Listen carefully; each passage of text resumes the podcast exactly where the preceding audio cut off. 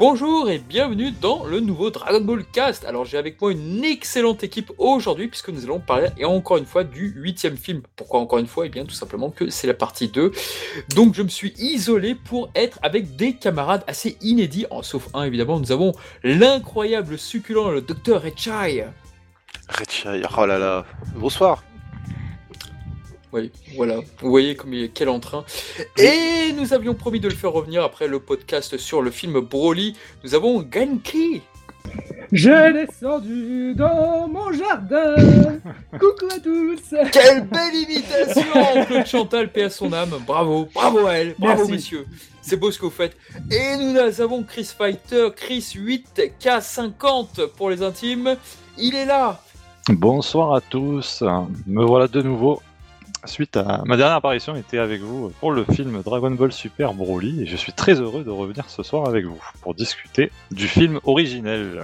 Eh bien écoutez, nous sommes extrêmement contents de vous avoir tous là-dessus, donc ça va être bien parce que c'est vrai qu'on avait parlé du film DBS Dragon Ball Broly, on avait dit ce qu'on avait aimé et ce que nous n'avions pas aimé, alors aujourd'hui... D'ailleurs, juste comme ça, petite anecdote, aujourd'hui, maintenant, par rapport à notre podcast sur DBS, le film DBS Broly, votre opinion, est-ce qu'elle a changé sur ce film ou plutôt oui, bon, bof? Alors, qui veut commencer? Qui veut commencer? À toi, Chris. Allez, j'y vais alors. Alors, parce que c'est vrai que moi, à l'époque, c'était une douche froide, hein, je ne le cache pas. J'avais assisté à l'avant-première du film au cinéma avec Genki à l'époque. On était quand même très enjoyés, je me souviens. Même si voilà, certains teasers nous avaient un tout petit peu mis des doutes quant à la qualité graphique du dit film. Mais il est vrai que avec le recul, à aujourd'hui, je ne lui reprocherai peut-être finalement que deux choses. Là, j'en parlais justement hier avec Dr Aichi. Je lui disais qu'avec le recul, ce côté en fait hétérogène au niveau du chara design m'avait beaucoup gêné parce qu'on n'avait pas été habitué à ça avec les films Dragon Ball, à savoir que on voyait vraiment la différence des animateurs d'une scène à l'autre et c'était très choquant. Maintenant, on a écouté pas mal de podcasts avec des animateurs français qui ont travaillé sur le film Dragon Ball Super Broly. Ils avaient eu le feu vert en fait de la Toei pour se lâcher complètement en tant qu'animateur, c'est-à-dire vraiment, il faut plus le voir comme un film d'essai à ce niveau-là, d'essai technique. C'est vrai. Et je lui excuse un peu plus son hétérogénéité dans l'ensemble parce que voilà, avec le recul, j'ai compris quelle était la démarche de la Toei là-dessus. Même si c'est vrai que moi, ça me gêne toujours d'avoir cette différence qui va du médiocre à l'excellent.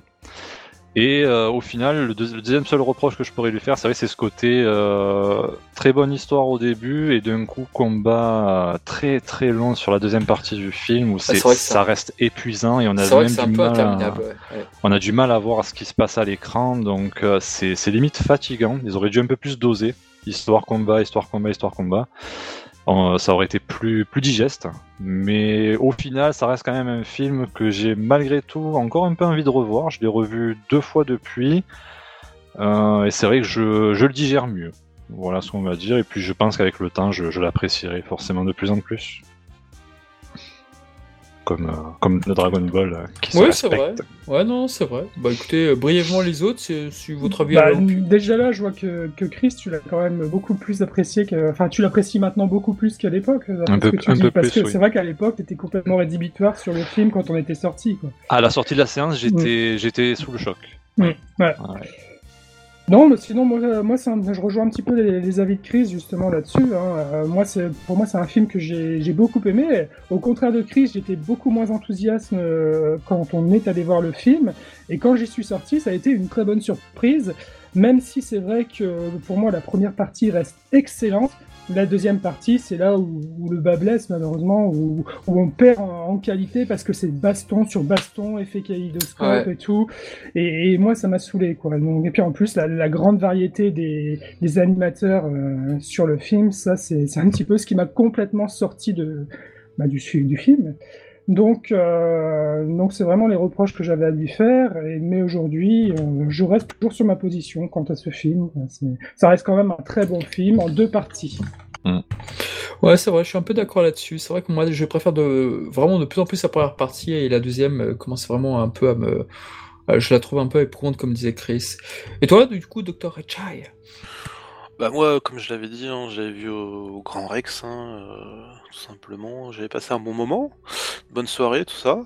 Et je l'avais revu justement avec toi en version française, avec les comédiens français qui étaient présents. Ah, c'était toi qui étais à côté de moi, oui, c'est vrai. Ah ouais, c'était toi, c'était moi. Et c'était ouais, toi. Non. Et je l'ai pas revu spécialement depuis. J'ai dû le revoir une seule fois en version physique. Depuis en version japonaise, alors je sais plus exactement quelle édition, peut-être japonaise ou française. Et par contre, j'ai racheté la version, la dernière édition qui sont sorties, où dedans il y avait les badges, etc., mais sans la figurine, donc chez Kaze. Et parce que dedans il y avait les interviews de Patrick Borg, etc., qui te montraient le making-of du film au niveau du doublage. Et ça m'intéressait. Voilà, donc ça, par contre, je l'ai vu. Je l'ai regardé. Et le doublage, tu l'as trouvé bon sur le film, globalement? Alors, le doublage, justement, quand on est sorti de la séance avec Charnalk, ouais. On était assez étonnés parce qu'on n'a même pas reconnu Mouloud Dachour, tu vois. Oui, c'est vrai, c'est une bonne surprise. Il avait c'est tellement... le présentateur de Click, c'est ça? Ouais, et il avait tellement bien, il était tellement bien entré dans le rôle que on n'en a même pas reconnu, quoi. Non, les voix, moi, j'ai trouvé plutôt bonnes également. Surtout la voix des deux compagnons de Broly. Et en fait, pour moi, le mauvais point du film, c'est la voix de Paragus et la voix du père de Vegeta. Pour moi, c'est les deux, entre guillemets, les deux vilains petits canards. Mais sinon, le reste, j'ai trouvé ça très, très, très bon. Mmh. Oui, et puis quel plaisir de retrouver... Brigitte Lecordier sur l'intendante de Freezer. Non, comment il s'appelle Mark Lesser. Voilà. Ah, Mark Lesser, oui. Ouais. Sur Broly, c'est ça? Ah oui, dans un rôle qui n'a rien à voir avec le premier. Eh bien, justement, je vous propose de parler du premier film de Dragon Ball, maintenant qu'on s'est échauffé sur, entre guillemets, le remake. Déjà, question... toute bête, mais comment vous avez connu finalement le film 8? Est-ce que c'était comme moi par un Nintendo Player qui avait diffusé quelques petites photos ou par Butoden 2? Comment vous avez eu connaissance de ce film? Ben moi, le film 8, en fait, j'en ai entendu parler la toute première fois, c'était dans le hors-série là de... Comment ça s'appelait là de... C'est pas Console Plus, le fameux hors-série là où il y avait tous les jeux vidéo... De Joypad là? De Joypad, voilà. De Grégoire Hello sur le fameux dossier. Et dessus, présentait justement tous les films qui n'étaient pas encore sortis en France. Et dessus, on voyait tous les inédits, dont Broly. Et c'est comme ça que j'ai vu les premières images du Broly à l'époque sur ce film. Ah bah écoutez, je vous comprends bien, ouais, moi c'est un peu pareil. Enfin non, moi j'avais découvert vraiment Nintendo Player avait été l'un des premiers, il s'intéressait un peu à la Japanimation. Et en fait moi j'avais découvert le film en même temps que le film 2 de Ranma, tout du moins en photo, en image, quoi. Et c'est vrai que ces deux films m'intriguaient beaucoup à l'époque. Et toi, du coup, Chris ? Alors, de mon côté, je vous avoue, ma mémoire me fait un peu défaut parce que ça remonte à très très loin. J'ai essayé de me rappeler vraiment du premier souvenir que j'ai de Broly. Et là, instinctivement, ce qui me revient, j'ai l'impression que c'était à la sortie des cassettes, des VHS Aka Video. Il me semble. Alors, je ne sais plus en quelle année c'est sorti, je ne sais plus en quelle année on avait accès à Broly, en tout cas en version française. Aka Video de Broly sont sortis en fin 94, si je me souviens bien. Fin 94 ? Ouais. Mm-hmm. Ah, bah alors ça doit correspondre. Je pense que j'ai pas pu avoir d'infos sur Broly, à mon avis, avant cette époque-là. Parce que je me souviens très bien d'avoir acheté. Je sais pas si toutes les cassettes étaient sorties en même temps. Si tous les films. Ou alors si c'était périodique. Je me souviens plus du tout. Il y a eu les 4 premiers films en premier. Ouais. Et ensuite, il y a eu, je crois, les 4 suivants qui sont sortis fin 94. Et en plus, après, il y a eu une dernière vague, mais je sais plus exactement c'était quand. Bah alors, vu l'année, je pense que c'est ça. Moi, j'ai dû découvrir Broly, non pas dans les magazines ou autres, mais je pense par l'apparition de ces films en VHS. Et j'ai dû voir pour la première fois Broly, j'imagine, par cette VHS, en VF. Et je pense que c'est à partir de là où j'ai dû aussi vouloir tout récupérer, peut-être en VO par la suite, parce qu'il y a, une sacrée chronologie sur toute mon historique sur Dragon Ball, d'où j'ai commencé et après d'où je suis reparti pour tout refaire à zéro en japonais, au niveau de ma collection. Mais c'est vrai que Broly, il me semble que mon premier souvenir, c'est ça. C'est peut-être de l'avoir visionné par cette VHS Aka Video, il me semble. Ça marche. Et vous, mon petit docteur Achai? Alors, bah moi, ça date un petit peu de juin 94. Oh, précisément. Parce qu'il y a eu un numéro de Player One, le numéro 43, où dedans on voyait des images de des films 8 et 9, transcodés en NTSC dégueulasse. Enfin, il y avait des captures du film en couleur, mais transcodées vraiment dégueulassement. Et donc ça, c'est la première approche que j'ai eue du film. Et la deuxième approche, c'était un peu plus tard. C'était quand parce que là, quand ce numéro était sorti, moi, j'étais encore en primaire, donc en CM2. Et juste après, je suis arrivé donc en 6ème au collège. La logique. Hein. Et ce qu'on avait donc au collège, c'était les Cardass. Les fameuses Cardass. Ah bah oui, évidemment. Et donc tu avais les premières Cardass japonaises de DBZ qui étaient un petit peu distribuées. Et dedans, tu voyais un personnage qui s'appelait Broly. Voilà, tout simplement. Et par contre, fait amusant, c'est que bah, à l'époque, moi c'était un copain qui m'avait montré ça et j'étais comme un fou, je me suis dit, c'est qui ce personnage, etc. Et pour l'anecdote, bah, en fait, comme lui il savait pas trop non plus, parce que lui il chopait les VHS japonaises sous-titrées cantonais, comme tout le monde à cette époque-là. Mais déjà à l'époque, en 94, c'était sûr. Ah oui, déjà. Espace 3, je me rappelle, à la rue Voltaire, là, il faisait que ça, par exemple. C'était le gros avantage d'être sur Paris, parce qu'en province, t'avais absolument rien. Et oui, c'est ce que j'allais dire, parce que moi qui ai commencé aussi par les VHS Aka Video en noir et blanc, etc., j'ai dit, c'est pas possible que je les ai eus en 94. J'étais trop jeune à ce moment-là, c'est pas possible. Et donc, pour continuer sur cette histoire, donc ce mec-là, il chopait vraiment, ou son grand frère, ou je sais pas qui, il chopait les VHS en japonais, et donc lui, il les regardait. Mais le problème, c'est qu'il comprenait à moitié les trucs, tu vois. Donc déjà, il te racontait, quand il te disait c'est qui le personnage sur la carte, il me disait ah bah ça, c'est le deuxième frère de Goku. Deuxième frère de Goku, qui est à moitié taré, à moitié, comment il avait dit ? Genre les limites handicapées mentales, il m'avait dit ça comme ça, je crois. Psychopathe. Ouais, psychopathe. C'est plus dans le sens handicapé mental, il me disait, genre attardé, tu vois. Et je fais, mais attends, mais t'es sérieux là ? Et il fait, ouais, le deuxième frère c'est Thalès, et puis le troisième frère c'est Broly, tu vois. Et sur le coup, je fais, bon, on garde cette info sur le coude, et puis dès qu'on verra le film, on verra. Enfin, l'OAV à l'époque, hein, comme on disait. On verra, tu vois. Les salopards. Qu'est-ce qu'on a pu en entendre comme conneries ? Les soirées, c'est vrai que ça m'a toujours fait chier, ça, cette appellation. Et après, bon, j'ai chopé la VHS en français, donc c'était un jour où. Est-ce qu'il pleuvait ? C'était un jour, il pleuvait. Il pleuvait à verse, il fait d'orage. Non, je sais absolument pas s'il pleuvait ou pas. Et est-ce que tu portais un t-shirt ou une chemise ? Ouais, c'est vrai ça. Forcément un t-shirt, je pense. Hein. Oh, putain, le mec il se souvient de tout. On avait été à Score Games, des magasins Score Games, avec mon père. Et c'était l'époque où je commençais à jouer aux jeux vidéo. Et donc, il me fait ouais, qu'est-ce que tu veux, machin, et tout. Tu veux un jeu ? Je fais. Ouais, je. Là, il y a deux des VHS des BZ là. Putain, il y a Broly et puis il y a Bojack. C'est trop mignon. Et j'ai fait, vas-y, je veux les deux. Il m'a pris les deux. Je prends pas de jeu, je prends ça. Et du coup, il m'a pris ça. Et puis, premier truc que j'ai fait, je crois, je sais plus si j'ai regardé Broly ou Bojack en premier, mais je crois que j'étais tellement intrigué par Bojack que j'ai regardé Bojack en premier. Mais c'était les VHS hongkongaises ? Non, françaises. Aka Video. Non, je crois que c'était même plus Aka Video la deuxième G, je sais plus. Il me semble que c'est Aka Video tout le long jusqu'aux deux derniers films où après c'était Shoryuken vidéo, il me semble. Alors pour l'histoire, il faut savoir qu'au début c'était Aka Video, ça a été réédité par TF1 vidéo. Oh mais beaucoup plus tard ça, TF1 vidéo. Un petit peu plus tard, oui. Ah, j'ai pas connu ça. Et après, pour certaines autres vidéos, c'était Shoryuken. Voilà, donc c'était ma découverte de Broly. Voilà. Très bien. Très bien, très bien. Donc effectivement, le film sort donc dans les salles, dans les animes fairs au Japon. Il arrive un petit peu plus tôt.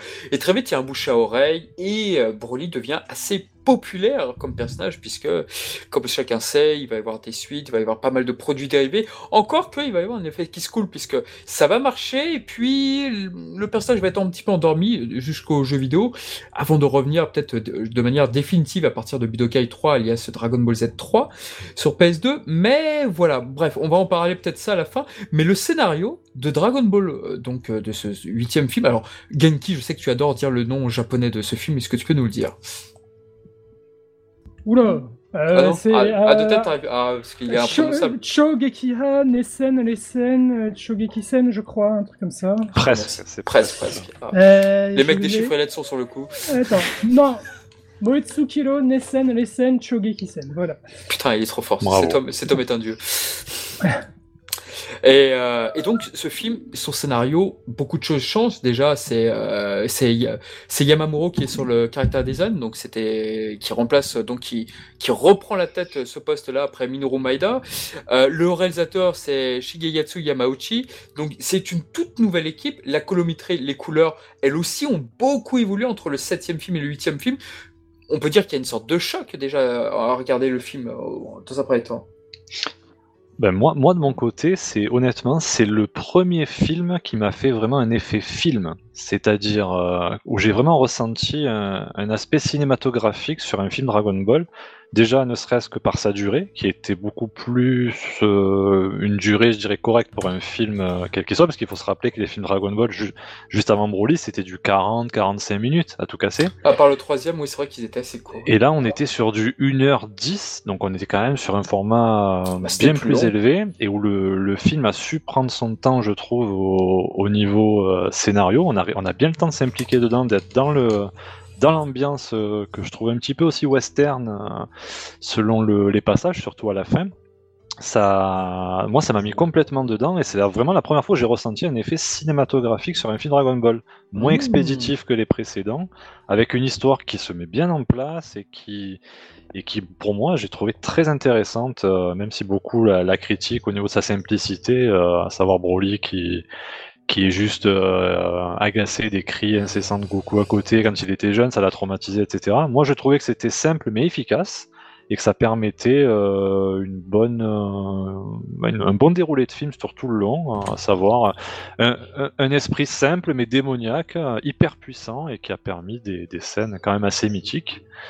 Donc moi j'ai bien aimé à ce niveau-là, quoi. Ah, c'est vrai que c'était pas mal, t'as raison. Et puis il y avait une enquête, il y avait les personnages, les héros, Trunks, Gohan et Kuririn qui enquêtaient sur ce super Saiyan légendaire. Donc c'est vrai que Vegeta qui était un petit peu mis sur le devant de la scène, parce que c'est de lui que tout part. On essaie de lui faire croire que voilà, on est venu le chercher pour être le nouveau roi de la nouvelle planète Vegeta, etc. Et tout ça est rondement bien mené, hein. Et c'est vrai, comme tu le disais, je trouve qu'il y a un changement aussi au niveau colorimétrique. Alors, est-ce que c'est la nouvelle équipe ou pas? Est-ce que c'est l'univers et la planète qui fait ça? Je ne sais pas. Les cheveux bleus de Goku Vegeta, du roi Vegeta, ça m'a toujours marqué. Ouais. Oui, le reflet bleuté sur les cheveux bruns. Alors, le reflet bleuté est uniquement sur la planète aussi. La nouvelle planète Vegeta, il n'est pas sur Terre.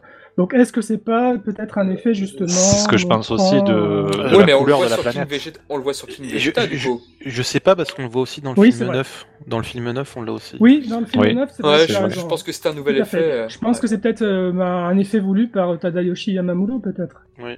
Je pense. Mais qui est très très bien. Hein, ah oui, j'ai toujours. Oui, ça donne un effet de style très sympa. Bien sûr. Et d'ailleurs, c'est vrai que ce film, on parle de la durée, et justement, la durée a permis de servir le scénario et d'amener un petit peu de profondeur, justement, à ce scénario. Parce que, bon, on le voit, les films sont quand même relativement simplistes au niveau de l'histoire.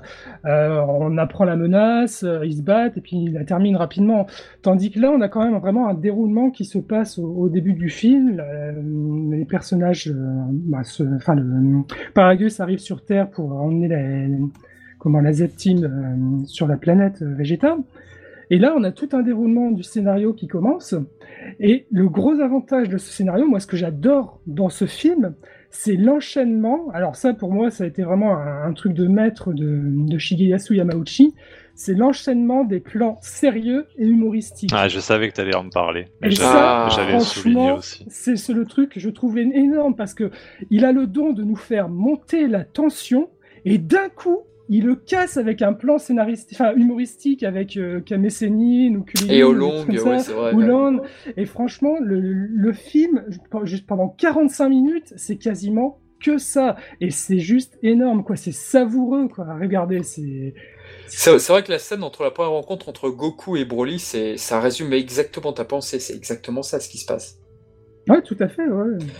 Et puis c'est vrai qu'avec Yamauchi, on avait aussi des effets qui provenaient un peu de Saint Seiya, à savoir les auras de Goku et Broly, par exemple. C'est un effet qu'on ne voyait pas du tout dans Dragon Ball auparavant. Et surtout sur le passage où tu vois Goku qui se met en téléportation vers la galaxie du sud, oui, tu sais, où tu as tous ces effets un peu arc-en-ciel, entre guillemets.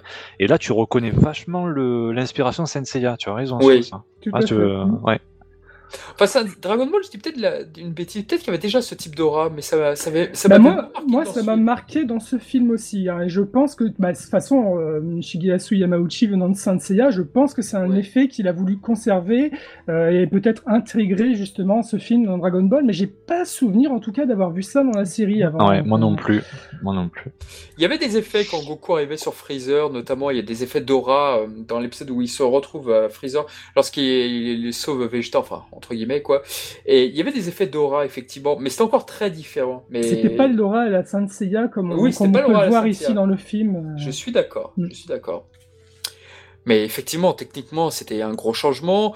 L'ennemi Paragus, qui était une sorte de... voilà, la créature le père de Frankenstein, si je puis dire, en fait. En fait, c'était ça. Broly, enfin... évidemment, la créature se rebelle toujours contre son créateur, donc ça c'est un classique aujourd'hui, évidemment, on le voit tout le temps et toujours, mais la manière dont c'était fait, et puis en plus, Paragus, c'était la voix de Iematsa, j'arrive jamais à dire son nom, putain, une voix que j'aime tellement, quoi, mais c'était une pointure qui était sur la voix de Paragus. Évidemment, on avait le retour de Bin Shimada, enfin, qui était assez populaire à l'époque, mais pas encore autant qu'aujourd'hui, quoi, et on avait quand même quelques bons morceaux de bravoure sur ces deux seiyuu qui étaient assez redoutables, je dois dire. Bin Shimada, il était déjà connu à l'époque pour d'autres rôles. Moi je connaissais que pour Hagen dans Saint Seiya, mais c'est vrai que après je suis pas sûr qu'il ait eu des rôles très marquants, en tout cas à ce moment-là. Après, peut-être que je peux me tromper. Parce que c'est vrai qu'il est exceptionnel sur ce film. Là, le fait de l'avoir revu récemment, il a un timbre de voix, un charisme vocal qui est très particulier, comme peu de seiyuu japonais l'ont. Hein. Il est tout de suite reconnaissable, hein, quasiment. Ouais, c'était vraiment une belle découverte, ce seiyuu, et puis surtout aussi, là, on peut parler un petit peu de Tara pour faire plaisir Dr. Ishii, mais c'est vrai que la manière dont arrivait Broly la première fois, maigrichon et tout, mais avec des vêtements assez... atypique, j'ai envie de dire. D'ailleurs, le model sheet, si je dis pas de bêtises, prévoyait une queue, ou alors c'était sur le model sheet du film Bio Broly, je sais plus. Mais non, je crois que c'était sur le 8.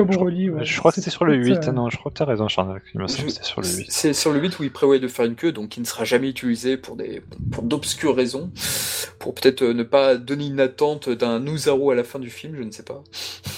Après, le design de Broly, il est très oriental. Hein, je ne sais pas ce que vous en pensez. Il est, vu que Toriyama s'est toujours inspiré aussi de la Chine. Alors là, je ne suis pas forcément d'accord sur le design de Broly. Alors, en fait, peut-être que tu dis ça par rapport à ses yeux. Non, surtout par rapport à sa toque rouge, son pantalon blanc très ample qui fait un peu style Aladdin, le petit cerceau, les bracelets dorés, tout ça, ça fait très oriental. Ah oui, dans ce sens-là. Dans la globalité. Je pense qu'il a dû s'inspirer, à mon avis, hein, d'un style oriental qu'il a toujours apprécié. Après, aussi, moi, ce qui m'a marqué à l'époque, c'était surtout les choix de couleurs, de transformation du personnage, quoi. De Broly ? Ouais. Ah oui, c'est vrai. Ça, il y a des choses à dire, parce que les choix de couleurs, justement, étaient modifiés en cours de route. Oui. Et c'est vrai qu'on peut redire un truc, c'est que Yamauchi a une sorte de... je sais pas, il a une fixette avec le vert, parce que c'est vrai que l'attaque de Broly, quand on y réfléchit bien, c'est la même attaque que Abel dans Saint Seiya, le troisième film, qu'il a dirigé également. La boule, le verdâtre vert, effectivement, c'est la comparaison est là, et on se dit, tiens, mais ça fait partie de fixation, je ne sais pas, ou de ses couleurs porte-bonheur, mais en tout cas, par rapport à Broly, waouh, c'est un effet d'aura sur Broly, et notamment sur des espèces de zoom sur le verdâtre, le bouclier qui l'entoure vert, mais c'est du plus bel effet. Et ça, carrément, tu le voyais avec aucun adversaire jusqu'à présent. Après, dans le film, tu as aussi l'effet de justement de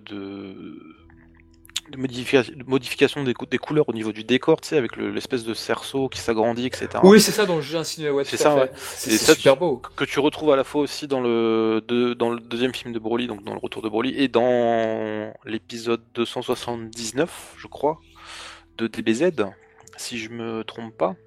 Peut-être avant 260. Quelle précision. Je sais plus exactement quel épisode. Enfin, c'est celui-là où Goku devient Super Saiyajin 3 contre Majin Buu. Enfin, Kid Buu. D'accord. Majin Buu pur. Ah, parce que là, j'étais en train de penser au gros Buu, donc merci d'avoir précisé. Voilà. D'accord. Ah bah oui, cet épisode avait été réalisé par Yamauchi en plus, parce qu'il est tout le combat c'était avec le Super Saiyan 2, c'est ça en fait ? En fait, oui, il est pendant tout le combat, il est en Super Saiyan 2. Il y a des effets de. Ah bah oui, bah, t'as raison. De compression de la planète pendant un moment. Et il me semble que t'as un moment juste avant qu'il se transforme en Super Saiyajin 3. Et tu as justement le même effet que tu as dans Broly et Broly numéro 2. Quelle précision de qualité. D'ailleurs, pour parler du vert, puisque vous soulignez le vert qui est présent autour de Broly, j'ai fait une petite recherche en parallèle sur. Qu'est-ce que pourrait être la signification de la couleur verte au Japon ? Alors, il apparaîtrait que ça serait a priori associé, alors peut-être ça correspond pas à Broly tout de suite, mais à la fertilité et à la croissance dans la culture japonaise, mais surtout, cette couleur est aussi associée au courage et à la force. Ah ! Ça peut être une indication. Oui. Ouais. Il est très courageux, Broly. Oui. On va dire comme ça. Alors, je dirais plus bourrin que courageux. Ouais. Mais il est fort. Voilà. Oui, il est très courageux, le bonhomme. Le côté force peut expliquer ce vert, peut-être. C'est intéressant, ouais. C'est... À voir. Bon, après, on cherche peut-être des choses où il n'y en a pas, mais... C'est une belle interprétation. Et j'avais noté aussi un truc, c'était sur le pamphlet, il y avait des images promotionnelles du film, et tu voyais une image où Broly se prenait une attaque. Alors déjà, il y avait des bâtiments derrière qui ressemblaient un peu à ceux de la Terre et non à ceux de la nouvelle planète Vegeta, mais ses cheveux étaient bleus à ce moment-là. Et oui, alors évidemment, les fans de DBZ vont faire « Ouh là là !» Non, là, c'est plus d'un jeu colorimétrique d'ombrage lié au décor sur le moment où il passe à travers les buildings. C'est comme de l'ombre, en fait. Quand tu as les cheveux jaunes, tu passes un peu dans le côté ombré d'un certain endroit. Tu vas avoir des couleurs un peu dans les bleus, bleutés, violets. C'est plus ça, à mon avis. L'image où il se prend l'attaque fait quand même douter. Mais bon, après... Pour moi, c'est de l'ombrage. Après, je sais pas ce que vous en pensez. Si on reste pragmatique, ça reste juste de l'ombrage. Peut-être. Après, c'est pas la première fois qu'on aurait des différences de couleurs entre un modèle, un truc d'exposition et le résultat final. Bah, de toute façon, il y a aussi pas mal de problèmes de couleurs au niveau des cheveux des Super Saiyans dans le film. Ouais. Mais d'autant que sur un cellulo, on a la preuve qu'à la base, les cheveux de Broly devaient être jaunes. Tout à fait. Et ils ont rajouté le vert par-dessus. D'ailleurs, Léo et Max en avaient fait une vidéo, une petite anecdote à ce sujet. Ils avaient montré... Il y avait un cut de ce fameux cellulo qui montrait bien qu'à la base, ils étaient jaunes. Et après, ils ont rajouté un layout vert par-dessus. Mais d'ailleurs, si je ne me trompe pas, sur les images promotionnelles du film, je me demande si Broly n'a pas les cheveux jaunes aussi. Il me semble que peut-être dans le digest ou dans les... trailer promotionnel qui était avec les épisodes, tu le vois en... Ouais, mais je crois qu'il y a un truc comme ça où on voit justement Broly avec les cheveux jaunes. Bah, de toute façon, il passe de cheveux jaunes à la toute fin du combat, pour une raison assez mystérieuse. Quand justement Goku a l'énergie de ses amis, les cheveux de Broly passent en jaune, sans doute pour la symbolique, j'imagine, pour être peut-être d'égal à égal, mais en tout cas, c'est vrai que c'est assez mystérieux ça en fait. Ou alors peut-être qu'ils n'ont pas eu le temps de corriger tous les cellules. Oui, parce que j'ai remarqué pas mal de petits soucis au niveau de la colorimétrie, comme par exemple à un moment donné où on voit Goku en premier plan, ils sont en train de faire face à Broly, tu as Goku en premier plan, Gohan derrière à gauche et Trunks derrière à droite. Trunks à un moment donné, Goku et Gohan ont la même couleur de cheveux et Trunks il a des cheveux un peu jaune-orangé, alors que sur les plans d'après il les a jaunes tout court. Donc c'est plus une erreur à mon avis de colorimétrie. Mais ça c'est ce que j'avais remarqué aussi, il y a un gros problème même tout à la fin, entre l'affrontement entre Goku et Broly, il y a énormément d'un cut à l'autre où Goku a les cheveux jaunes, pâles, et d'un coup il se retrouve avec des cheveux orangés. Enfin, jaune orangé. Et pour moi, il y a une grosse incohérence. Et même au niveau des auras, même quand Vegeta se transforme en Super Saiyan pour la première fois, et lorsque les personnages ont les auras au fur et à mesure des films, enfin du film aussi, les cheveux ne sont pas orangés comme ils devraient l'être. Ils restent jaunes pâles. Et ça, pour moi, c'est un manque de cohérence dans le film. C'est vrai. Je pense que c'est juste un problème de communication entre les animateurs. Ils devaient être à la bourre, ils devaient faire ça à la va-vite. D'autant que Shigeyasu Yamauchi avait justement dit que la Toei, c'est vrai qu'ils avaient des délais, mais vraiment très très serrés, très difficiles. Donc ça pourrait expliquer cela. D'ailleurs, on peut revenir dans une de ses interviews, dans le 20 minutes, il avait exprimé que Broly, c'est un personnage qu'il avait imposé. Alors j'imagine que s'il n'avait pas imposé ce personnage, on aurait peut-être eu un extraterrestre qui serait arrivé sur Terre et qui aurait fait un tournoi, et un peu à le Cell Game, parce que c'est vrai que quand on y réfléchit bien, les autres films, voilà, on avait les numéros 13, numéro 14, numéro 15. Ah bah, en même moment, t'avais les autres humains artificiels. Enfin, il y avait toujours les films par rapport à ce qui se passait, entre guillemets. Oui. Il y a un étroit lien. Mais là, rien à voir. Rien à voir avec le Cell Game, rien à voir avec quoi que ce soit. Et on avait aussi quelques images promotionnelles, dont une qui m'avait marqué, où t'avais Vegeta avec une épaule ensanglantée et tout. Tu voyais Paragus derrière. Moi, j'avais pas vu le film, mais à ce moment-là, j'avais la sensation que c'est Paragus qui lui avait fait bobo et genre waouh, j'étais choqué en fait, rien à voir du tout. Mais non, c'est vrai qu'il y a eu toute la. Oui, vas-y. Non, vas-y, je te laisse finir. Non, je finis. Non, en fait, je voulais juste te dire au niveau du timing, justement, de toute façon, ça se voyait, parce qu'il y avait entre 2 et 3 films qui sortaient par an, si je me trompe pas. C'est deux films. C'était 2 films par an. C'est 2 films. Oui. Donc, pour sortir un film comme ça tous les 6 mois, c'était. Enfin, la réalisation, c'était plus complet. En plus de la série. En plus de la série qui passait chaque semaine. Hein. Bien sûr. En plus de la série, oui et non, parce qu'en général, l'équipe qui travaillait sur un film ne travaillait pas sur la série en parallèle. Oui, elle était détachée, oui. Et c'est pour ça que tu avais beaucoup d'Ebizawa ou Uchiyama en attendant, parce que voilà, tu disais, quand est-ce qu'arrivent les meilleurs épisodes ? Bah, ils sont sur le film. Et oui, et toute la sous-traitance, j'imagine en Chine aussi, où je sais plus, où ils faisaient les dessins intermédiaires, hein, tout ce qui était. Mais moi, par rapport à Yamauchi, j'ai une question à vous poser à tous les trois, justement. Yamauchi avait dit qu'il avait imposé ce personnage. Plus tard, dans Anime Land, tu avais une interview de Yamamuro qui disait qu'il avait créé le personnage Broly. En fin de compte, pour vous, vraiment concrètement, qui a créé le personnage Broly ? Est-ce que c'est Taka Okoyama ? Est-ce que c'est Yamamuro ? Est-ce que c'est Yamauchi ? Est-ce que c'est les trois en même temps ? Pour vous, c'est qui le créateur de ce personnage finalement ? Pour moi, le créateur de Broly, c'est Shigeyasu Yamauchi. À la base, c'est le réalisateur de l'épisode, et dans les interviews qu'il avait produites, en tout cas, il disait qu'il avait justement basé sur ce personnage, enfin c'était un personnage qui était basé sur la tristesse, un personnage qui n'avait pas de famille, qui n'avait pas d'amour d'un père ou d'une mère, et c'est justement sur ça qu'il a basé son caractère. Donc pour moi, ça reste vraiment lui qui a créé ce personnage. Je suis d'accord. Après, avec les Japonais, on peut pas vraiment savoir, parce qu'ils sont toujours en train de dire, enfin, ils diront jamais oui c'est moi et c'est pas lui. Ils diront toujours oui ça s'est fait comme ci comme ça, mais après attention au niveau. Ils restent humbles sur ça. Donc. Il faut savoir si c'est à la création du chara design ou création du personnage, ce qui est totalement différent. Chara design, c'est Toriyama. Le chara design ça peut être Toriyama. Après, c'est le chara design du film a été réalisé par Tadayoshi Yamamuro, par rapport au Setai de Toriyama, si je me trompe pas. Mais par contre, la création du personnage et du background du personnage, pour moi, c'est Tadayoshi Yamamuro. Shigeyasu Yamauchi. Ah, le lapsus. J'ai le lapsus, tout à fait. C'est Shigeyasu Yamauchi qui a créé le personnage, son caractère, et tout son passif. Et après, sur les bases, peut-être c'est Toriyama, parce qu'il pensait... il me semblait qu'il avait dit que c'était pas Goku le Super Saiyan pendant l'arc de la planète Namek aussi. Oui, c'est vrai qu'on peut revenir au propos de Ginyu, tout à fait, à Goku, où il te disait que le Super Saiyan aime se battre et tout. Et c'est vrai que par rapport à tout ce qu'on pouvait dire du Super Saiyan, et par rapport à ce qu'on voit de Goku, puis ensuite Vegeta, puis ensuite Trunks... On disait, oui, ça colle pas trop à la description que faisait Ginyu du redoutable Super Saiyan. Et par rapport à ce qu'on voyait de Broly, ça faisait sens en fin de compte. En tout cas, ce qui est sûr, c'est que c'est pas Toriyama qui l'a créé, puisqu'il s'en souvenait même pas quand on lui a parlé du dernier film Broly à faire.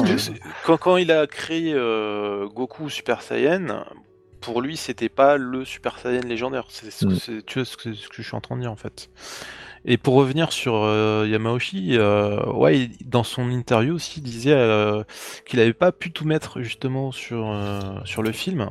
Tout à fait. Il y avait une espèce d'épilogue ou de, ou de dernière phrase de Broly qui disait en gros mais qui suis-je finalement? Exactement, oui. Ouais.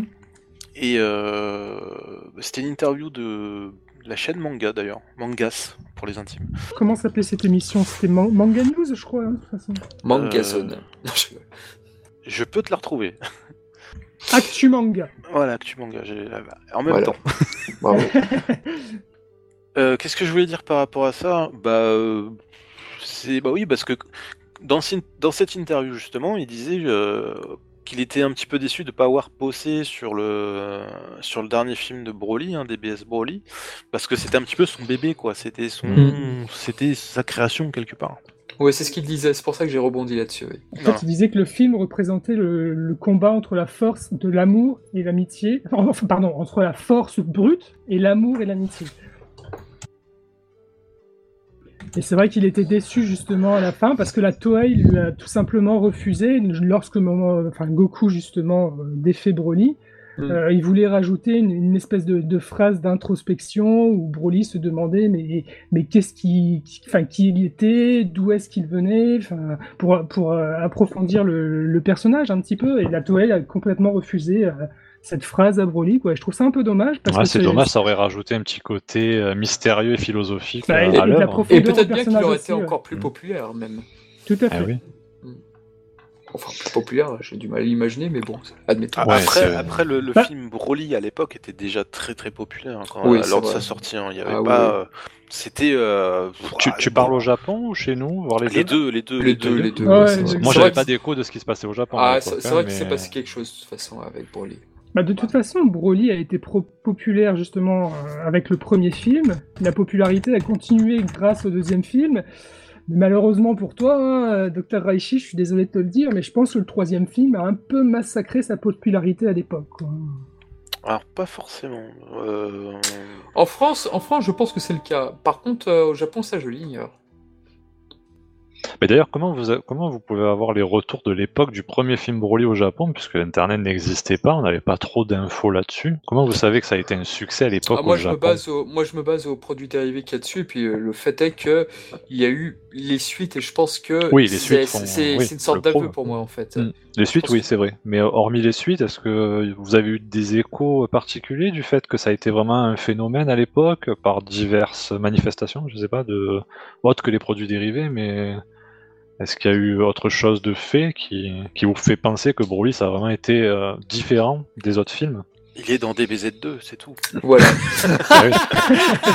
J'attendais ce qu'il allait dire, j'attendais. OXBAB et YRA, quoi, tout le monde sait ça. Ah oui, c'est pas mes codes. Voilà. Kakaroto. Voilà, TG, c'est magique. Non, mais c'est vrai que Butoden 2, c'est vrai que peut-être qu'ils ont mis effectivement des personnages issus des films parce que, voilà, il manquait de substance sur le scénario, parce que, voilà, il n'y avait pas encore la suite et tout, donc peut-être qu'ils ont été rajoutés comme ça, mais c'est vrai que ces personnages dans Butoden 2, ils ne sont pas du tout passés inaperçus, à tel point que Butoden 3 avait gravement déçu avec l'absence de Broly, Bojack et Aki le pirate. Donc, oui, c'est vrai que c'était décevant, mais je me suis toujours dit qu'effectivement, si les personnages avaient eu des suites, comme à l'instar de couleur d'ailleurs, c'était pour de bonnes raisons, je pense. Et d'ailleurs, je vais revenir sur les jeux vidéo. Quand Ultimate Battle 22 est sorti, tu as beaucoup de rumeurs qui disaient que Broly était dans le jeu. Ah, ça, je m'en souviens, oui. Et t'avais même des codes et tout, des mecs qui te donnaient des codes pour débloquer Broly, alors que c'était complètement faux, quoi. Alors oui, c'était des fausses rumeurs, mais malheureusement, le personnage n'a pas été mis dedans, mais il y en a beaucoup qui disaient comme quoi il serait dedans. Mais... Et c'est dans quel jeu qu'il a été présent en premier, dans un jeu vidéo ? Butoden 2. Dragon Ball Super Butoden 2. C'était le Butoden 2, le premier ? Ouais. Ok. Ouais, c'est vrai que c'était très étonnant qu'ils ne le remettent pas dans le 3, mais bon... Et d'ailleurs, dans le 2, il était un personnage caché sur la version japonaise, ce qui n'est pas le cas sur la version européenne. Enfin, française, tout au moins. Ouais. Et après, il est apparu dans cet excellent jeu qui est Taketsu, voilà. C'est le second jeu dans lequel il apparaît. Ah, c'est le second ? Ah, c'est pas avant Taki. Ah, je pense toujours que ce jeu n'existe pas, que c'est Dragon Ball Z 3. C'est bizarre. Eh oui, mais oui, en tout cas, quel personnage. Et puis bon, bah, qu'est-ce qu'on peut dire d'autre là-dessus? Sur son déroulement, bah déjà, les combats, on peut le dire, ils sont assez différents des autres, puisque là, c'est du 4 contre 1, c'est des combats en groupe, ce qu'on ne voit pas nécessairement souvent dans Dragon Ball, avec la fierté des Saiyans, non, laissez-moi l'affronter 1 contre 1, et là, rien à voir du tout, quoi. Et oui, parce que là, on a vraiment... Pardon, Genki. J'allais dire, là, on a vraiment affaire à un personnage qui je pense, veut marquer une scission dans les ennemis du lore de Dragon Ball, dans le sens où, vous avez dû remarquer, au tout début, quand Broly commence à développer sa puissance sur l'espèce de petit chemin là, où il est en train d'exploser de colère, on a ce fameux effet Ozaru en fond lorsqu'il est en train de crier, donc qui révèle vraiment le côté bestial du Saiyan. Ouais. Et cet effet-là, je suis même pas sûr qu'on l'ait eu avant, vraiment dans d'autres films, sur un Saiyan. Ça me semble pas, mais à voir, à revérifier. Et surtout aussi le fait qu'il voulait le faire passer vraiment pour un véritable ennemi infranchissable et vraiment un monstre aussi de cruauté, dans le sens où, je ne sais pas si vous avez remarqué, lorsque Broly commence à marcher à ce moment-là précis, quand il commence à s'avancer vers Goku et à exploser de colère, c'est pile poil à ce moment-là que ces bruits de pas ressemblent à des bruits de... C'est comme les bruits de sel, comme un cyborg, comme un robot. C'est les bruits de métal couleur, je crois, qui ont créé ce exactement. Bruitage. Et c'est uniquement à partir de ce moment-là, j'ai bien regardé dans le film, parce que quand il marche avant, il marche tout à fait normalement avec des bruits de bottes classiques. C'est ça. Et dès qu'il commence à s'avancer vers Goku en train d'exploser, on entend tout de suite les bruits de pas de cyborg, robots, etc. Mais c'est pas quand il fait le Kamehameha, ça, Goku, justement? Ah non. Ah, c'est bien avant. Vraiment juste avant sa transformation. Oui. C'est juste quand il est en train d'exploser, de se transformer en. Là, je crois qu'il y avait aussi ces full Super Saiyan. Bah, de toute façon, à partir du moment où il se transforme, après, il marche, il les a. Ah, pardon. Mais ça commence pile à ce moment-là, ouais, quand il avance vers Goku. Ah, tu l'avais remarqué aussi. Oui, mais c'est obligé, parce que ce passage, ça montre vraiment la puissance qui est en train de monter du personnage, et ils ont voulu accentuer ça avec des bruits de pas très lourds, très métalliques, et pour moi, auditivement, c'était juste énorme. Si vraiment ils l'ont fait exprès, franchement, chapeau, parce que je ne sais pas si c'est nous qui essayons de trouver des raccords, etc. Mais si vraiment ils l'ont voulu, ils sont vraiment très très forts, les gars. Pour moi, c'est obligatoirement voulu à ce passage. Je pense que c'est surtout pour mettre en avant le fait que Paragus perd le contrôle. Tu vois. C'est vrai. Il perd le contrôle de Broly à ce moment-là. Donc, et c'est à ce moment-là que la machine Broly se met en route. C'est ça, la machine, exactement. C'est ça. Puisqu'on est sur Paragus et Broly, est-ce qu'on peut insinuer, dire, pour moi c'est le cas dans mon petit cœur de sensible, mais est-ce qu'on peut dire que le flashback entre le roi Vegeta et Broly et bébé, lorsqu'il le poignarde, est-ce que c'est pas l'une des scènes les plus violentes qu'on ait jamais eues dans Dragon Ball? Ah ouais, bah je suis d'accord avec toi. Je pensais ça ce matin quand je l'ai revisionné, je me suis dit, mais c'est quand même fou de montrer une scène comme ça, parce qu'on parle quand même d'un bébé. Même dans l'ombre. Mais même, on parle d'un bébé qu'on est en train de prendre par le pied et de poignarder. Bah, moi, je me demande quand même. C'est fou. Et de jeter surtout. Et c'est plus le fait de les jeter comme ça, comme des ordures dans un endroit. C'est incroyable. Ça, c'est fou. Ça m'a choqué ce matin, plus que d'habitude. Alors moi, cette scène, c'est vrai qu'elle est très choquante, mais je me suis quand même demandé un peu le pourquoi d'une telle scène, parce que techniquement, le bébé, il a l'air. Enfin, il peut être aussi fort qu'il veut, il se fait quand même poignarder dans le bide. Pour moi, un bébé ne peut pas survivre à ça. Et surtout, c'est Broly. Ouais, mais là, on n'est pas dans le réalisme. En fait, ça m'a perturbé cette scène dans ce sens-là, parce que je pense qu'il y avait peut-être d'autres moyens de montrer de la violence envers un nourrisson, mais peut-être pas le faire croire vraiment qu'il était mort. Enfin, je sais pas. C'est-à-dire, on était dans les années 90, et la violence dans les années 90, ça y allait vraiment pas mal. Là, c'était doux comparé, oui, voilà, c'est sûr. Et puis en plus, la dague, quand tu la vois comment elle est dessinée, elle est pas ordinaire, cette dague. C'est une dague royale, donc ce qui pourrait sous-entendre que c'est le roi Vegeta lui-même qui le poignarde également. Ah mais c'est le roi Vegeta pour moi, dans l'ombre, moi je le reconnais.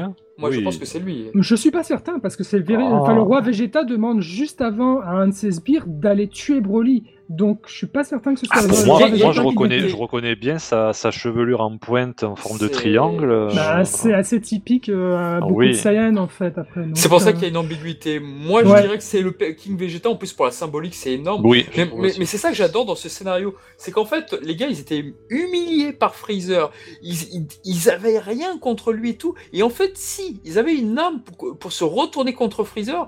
Mais malheureusement, comme il n'était pas de sang royal, et à cause de leur maudite fierté aux Saiyans, ils s'en sont pas servis et ils ont voulu exclure cette solution. Et ça, je trouve ça très fort. Enfin, pour moi, le scénario, je le trouve vraiment brillant à ce niveau-là. Ouais. Bon, bah voilà. Alors, j'essaye de regarder de mon côté la scène en question.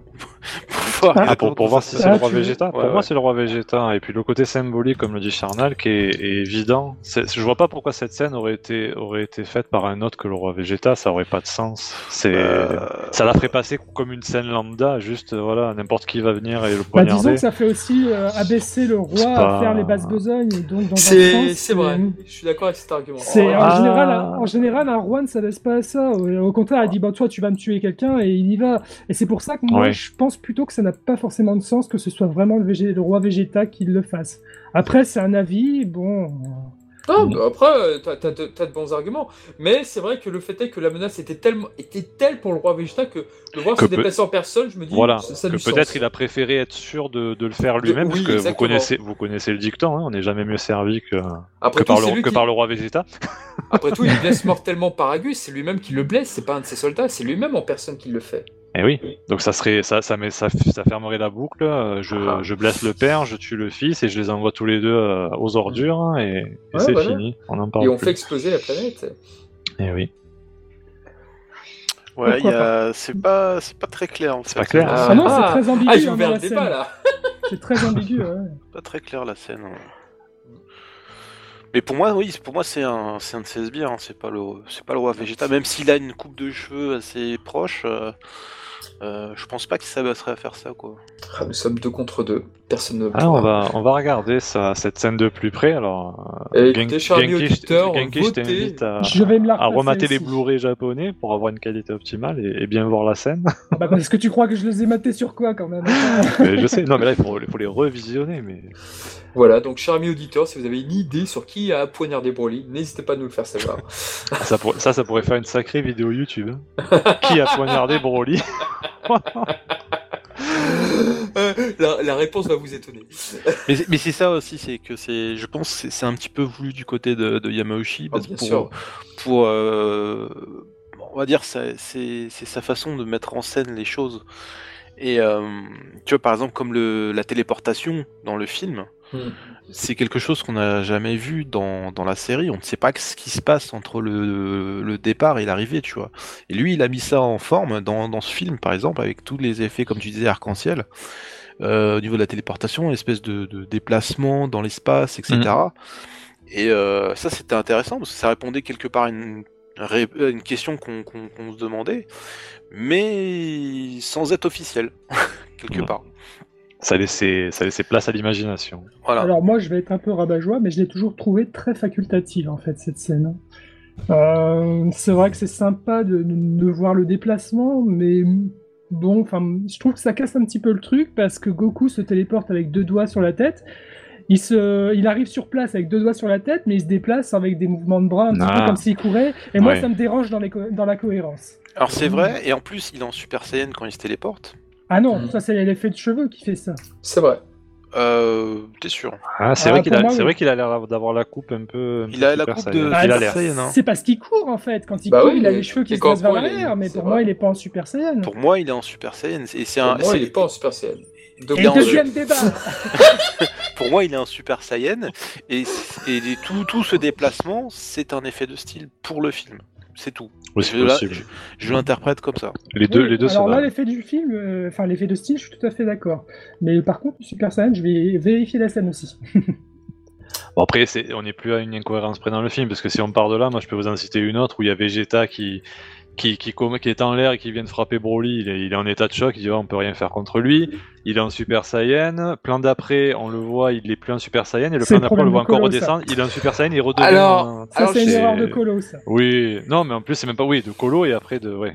Ouais. Alors, c'est vrai que dans ce film, il y a quelque chose qui est assez inédit dans les films Dragon Ball, c'est qu'il y a des ellipses.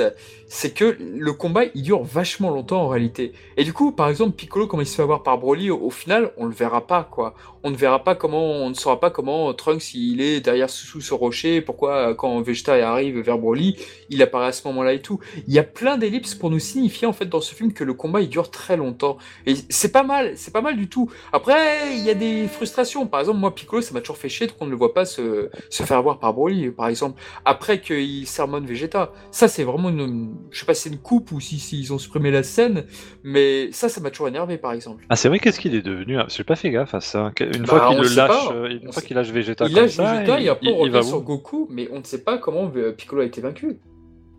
Ah, c'est vrai qu'on le voit. Ah, oui, c'est et vrai, on le revoit à la toute fin. Quand il n'a pas reçu un coup entre temps. C'est dans les scènes coupées. Oui, dans les scènes coupées. Et oui, il y a une version longue. Ah, c'est bizarre ça. Ouais, ça, quand j'étais gamin, je me disais, mais le film, il est censuré ou quoi? Qu'est-ce que ça veut dire? T'es sûr qu'on n'a pas oublié une scène où on le voit se prendre un coup, qu'il aurait mis KO et qui explique après, c'est vrai? Non, il y a Broly qui joue au foot avec son corps et tout, et puis ok, d'accord, mais ensuite de quoi il sermonne Vegeta, et puis ensuite c'est fini, on ne voit plus Piccolo. C'est incroyable ça. Eh oui. Troisième sujet de vidéo YouTube. Qu'a fait Piccolo entre temps? Vous parlez de la scène où Piccolo se retrouve blessé, c'est ça? Oui. Ouais.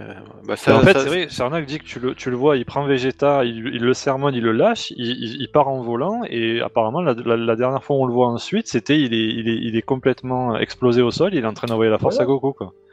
Mais tu sais que j'avais lancé ça un petit peu sur Twitter, hein, ce débat-là. Et justement, je crois que c'est Gokuda, j'allais dire. Oh là là, les anciens. Les anciens. Léo de DB Times. Je crois que c'est lui qui m'a répondu. Donc, peut-être Gokuda, de la merde, ouais. Mais il me semble que c'est lui. Et où justement, j'avais signalé une incohérence au niveau de cette scène-là, où tu vois Piccolo qui enlève... son manteau et sa cagoule, et qui dans peut-être une scène après, bah, tu le vois tout blessé de partout avec du sang, etc. Exact. Et lui m'avait répondu, bah, c'est pour mettre en évidence que le combat dure depuis un certain moment, quoi. En gros, donc ces fameuses ellipses que tu disais. Ouais, c'est ce que je disais tout à l'heure, et je pense que c'est ça exactement. Parce que t'as plein d'ellipses quand Goku se prend le Kamehameha, par exemple, quand on se prend le coup de poing de Broly, c'est vrai que t'as pas mal d'effets pour te dire que ça se passe pas tout de suite en réalité, la scène d'après. Et t'as plein de petits trucs bien subtils de Yamauchi, et c'est vrai que on le voit pas dans les autres films, ça. T'as beaucoup de silence aussi entre les scènes. Ouais. Et les silences, ça parle beaucoup sur les effets du temps, justement. Je suis bien d'accord avec vous. Ça expliquerait du coup pourquoi on voit Piccolo lâcher Vegeta et ensuite on le voit du coup... Oui, parce qu'on insiste, il se serait passé une ellipse. Quoi. Voilà. En fait, après, pour avoir réponse à ces questions, il faut avoir le storyboard de Yamauchi.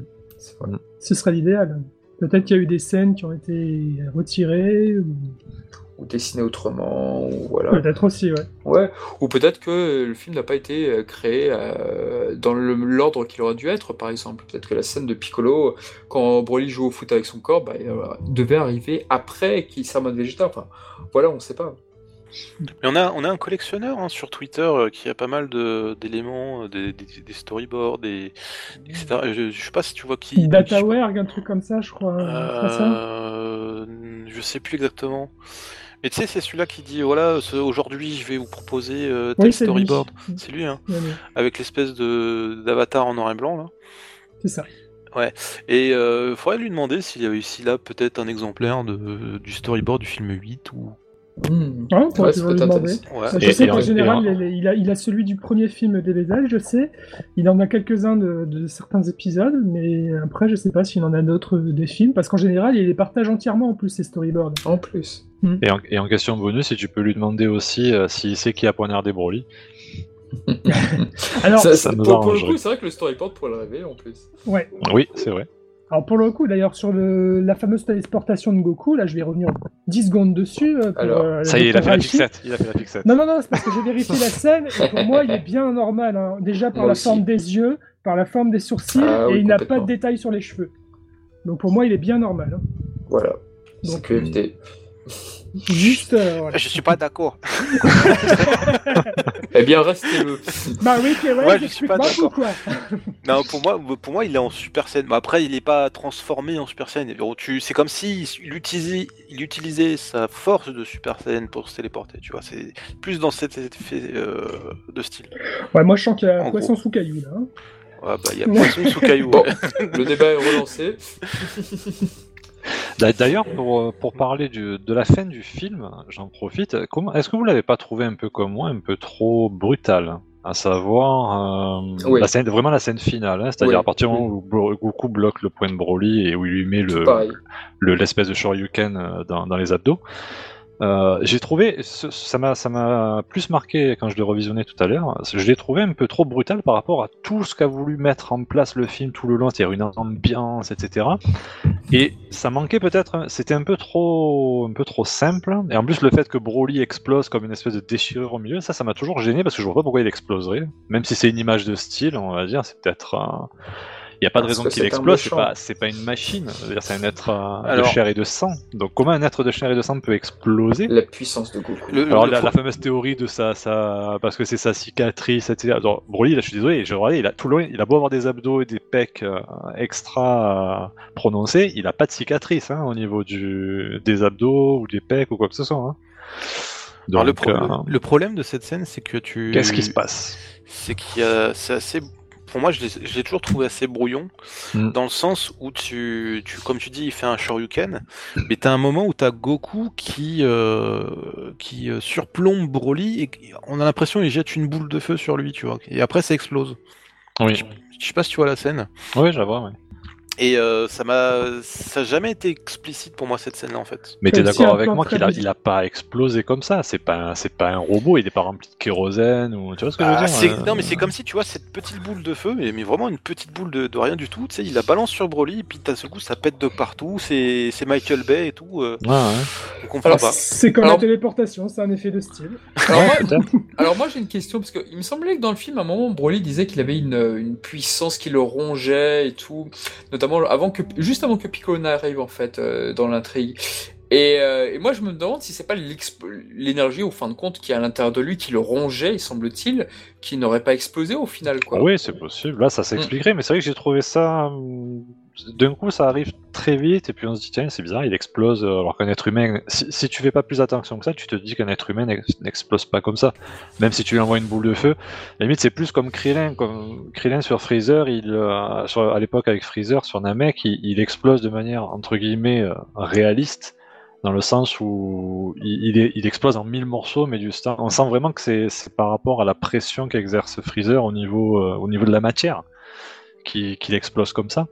Mais sur Broly, le coup que lui met Goku et le fait qu'après ça explose, ça fait étrange. C'est pas un clin d'œil au film précédent, là, avec numéro 13, où j'ai l'impression qu'il est un peu battu de la même façon. Je pense qu'il peut y avoir aussi la Toei qui met son grain de sel dans l'histoire, parce qu'en fait, on se rend compte que tous les films se finissent toujours à peu près de la même manière. C'est-à-dire enfin, les premiers en tout cas. C'est-à-dire à partir du numéro 13. Il y a plein de films qui se terminent avec le Genki-Dama.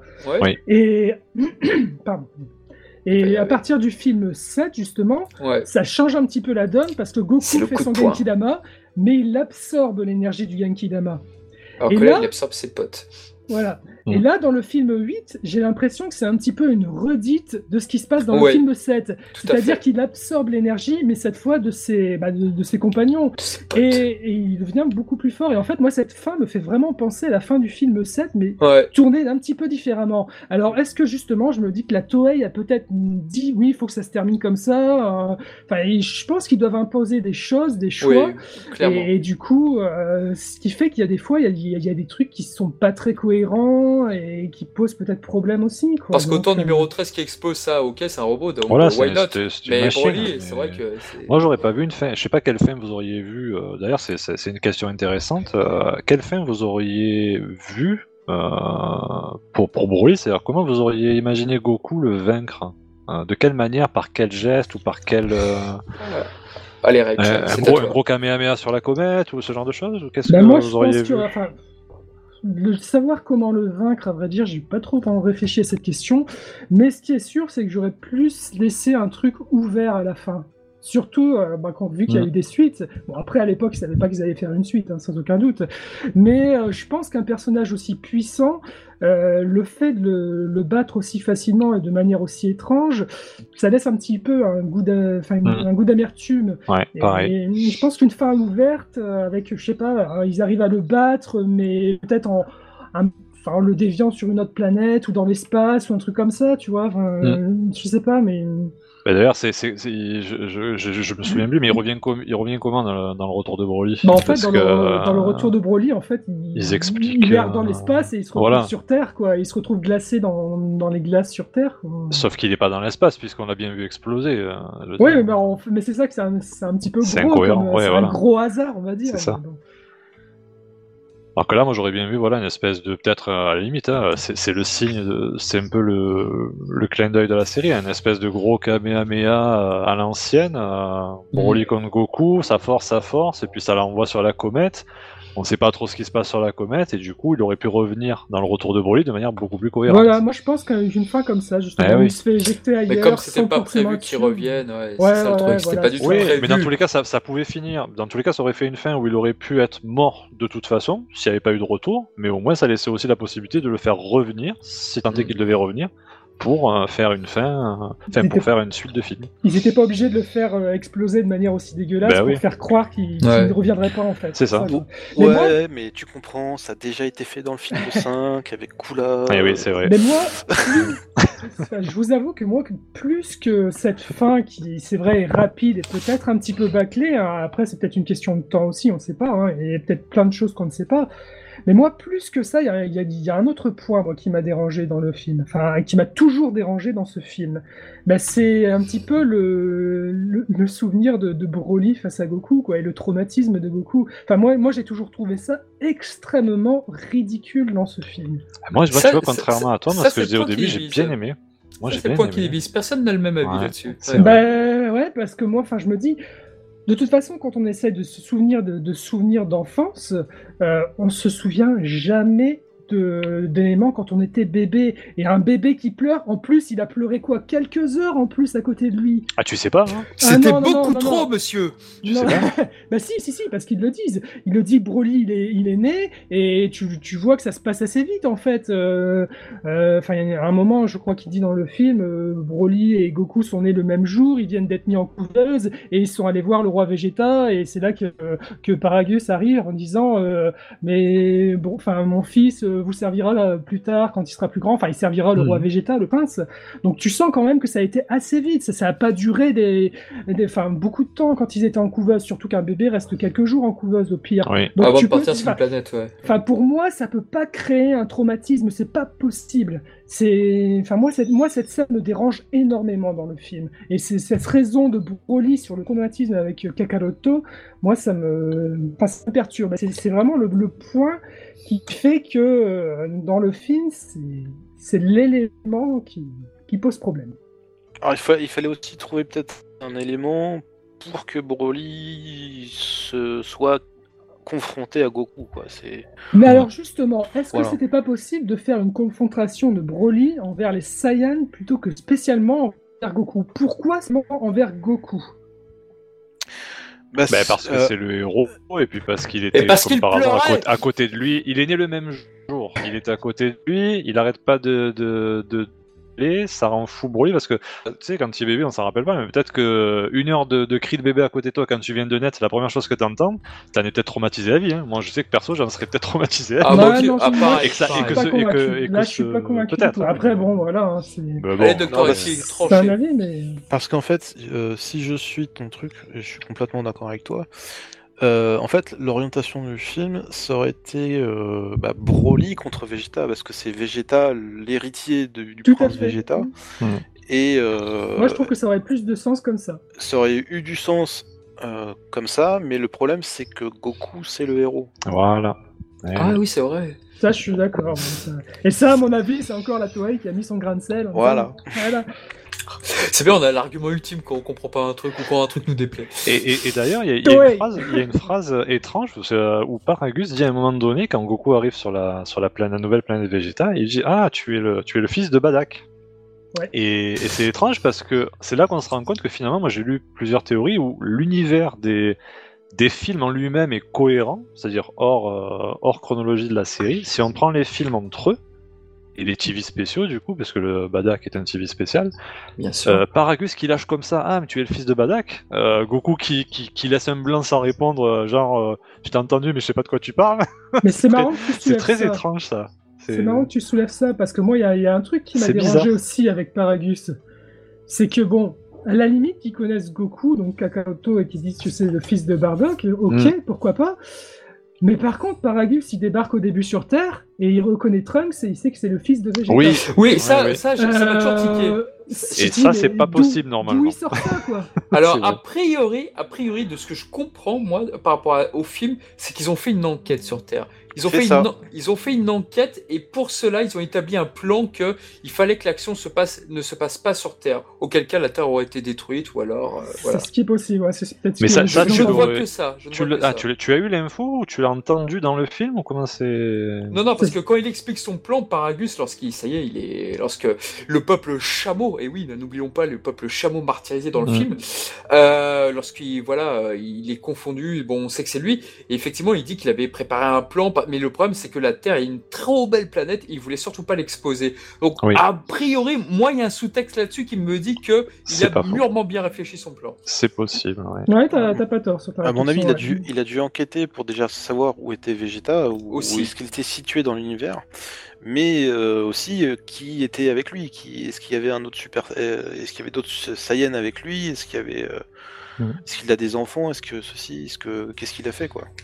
Mais du coup, pour vous, la phrase de Paragus sur « tu es le fils de Badak », ça prouverait quand même bien qu'il y ait une interconnexion entre l'univers des films et peut-être des TV spéciaux, du coup. Bah, il pouvait pas contredire ni enlever effectivement le TV spécial qui à l'époque était pour nous tous canon et voilà universel. Donc qu'est-ce qui justifie qu'il ait dit cette phrase là?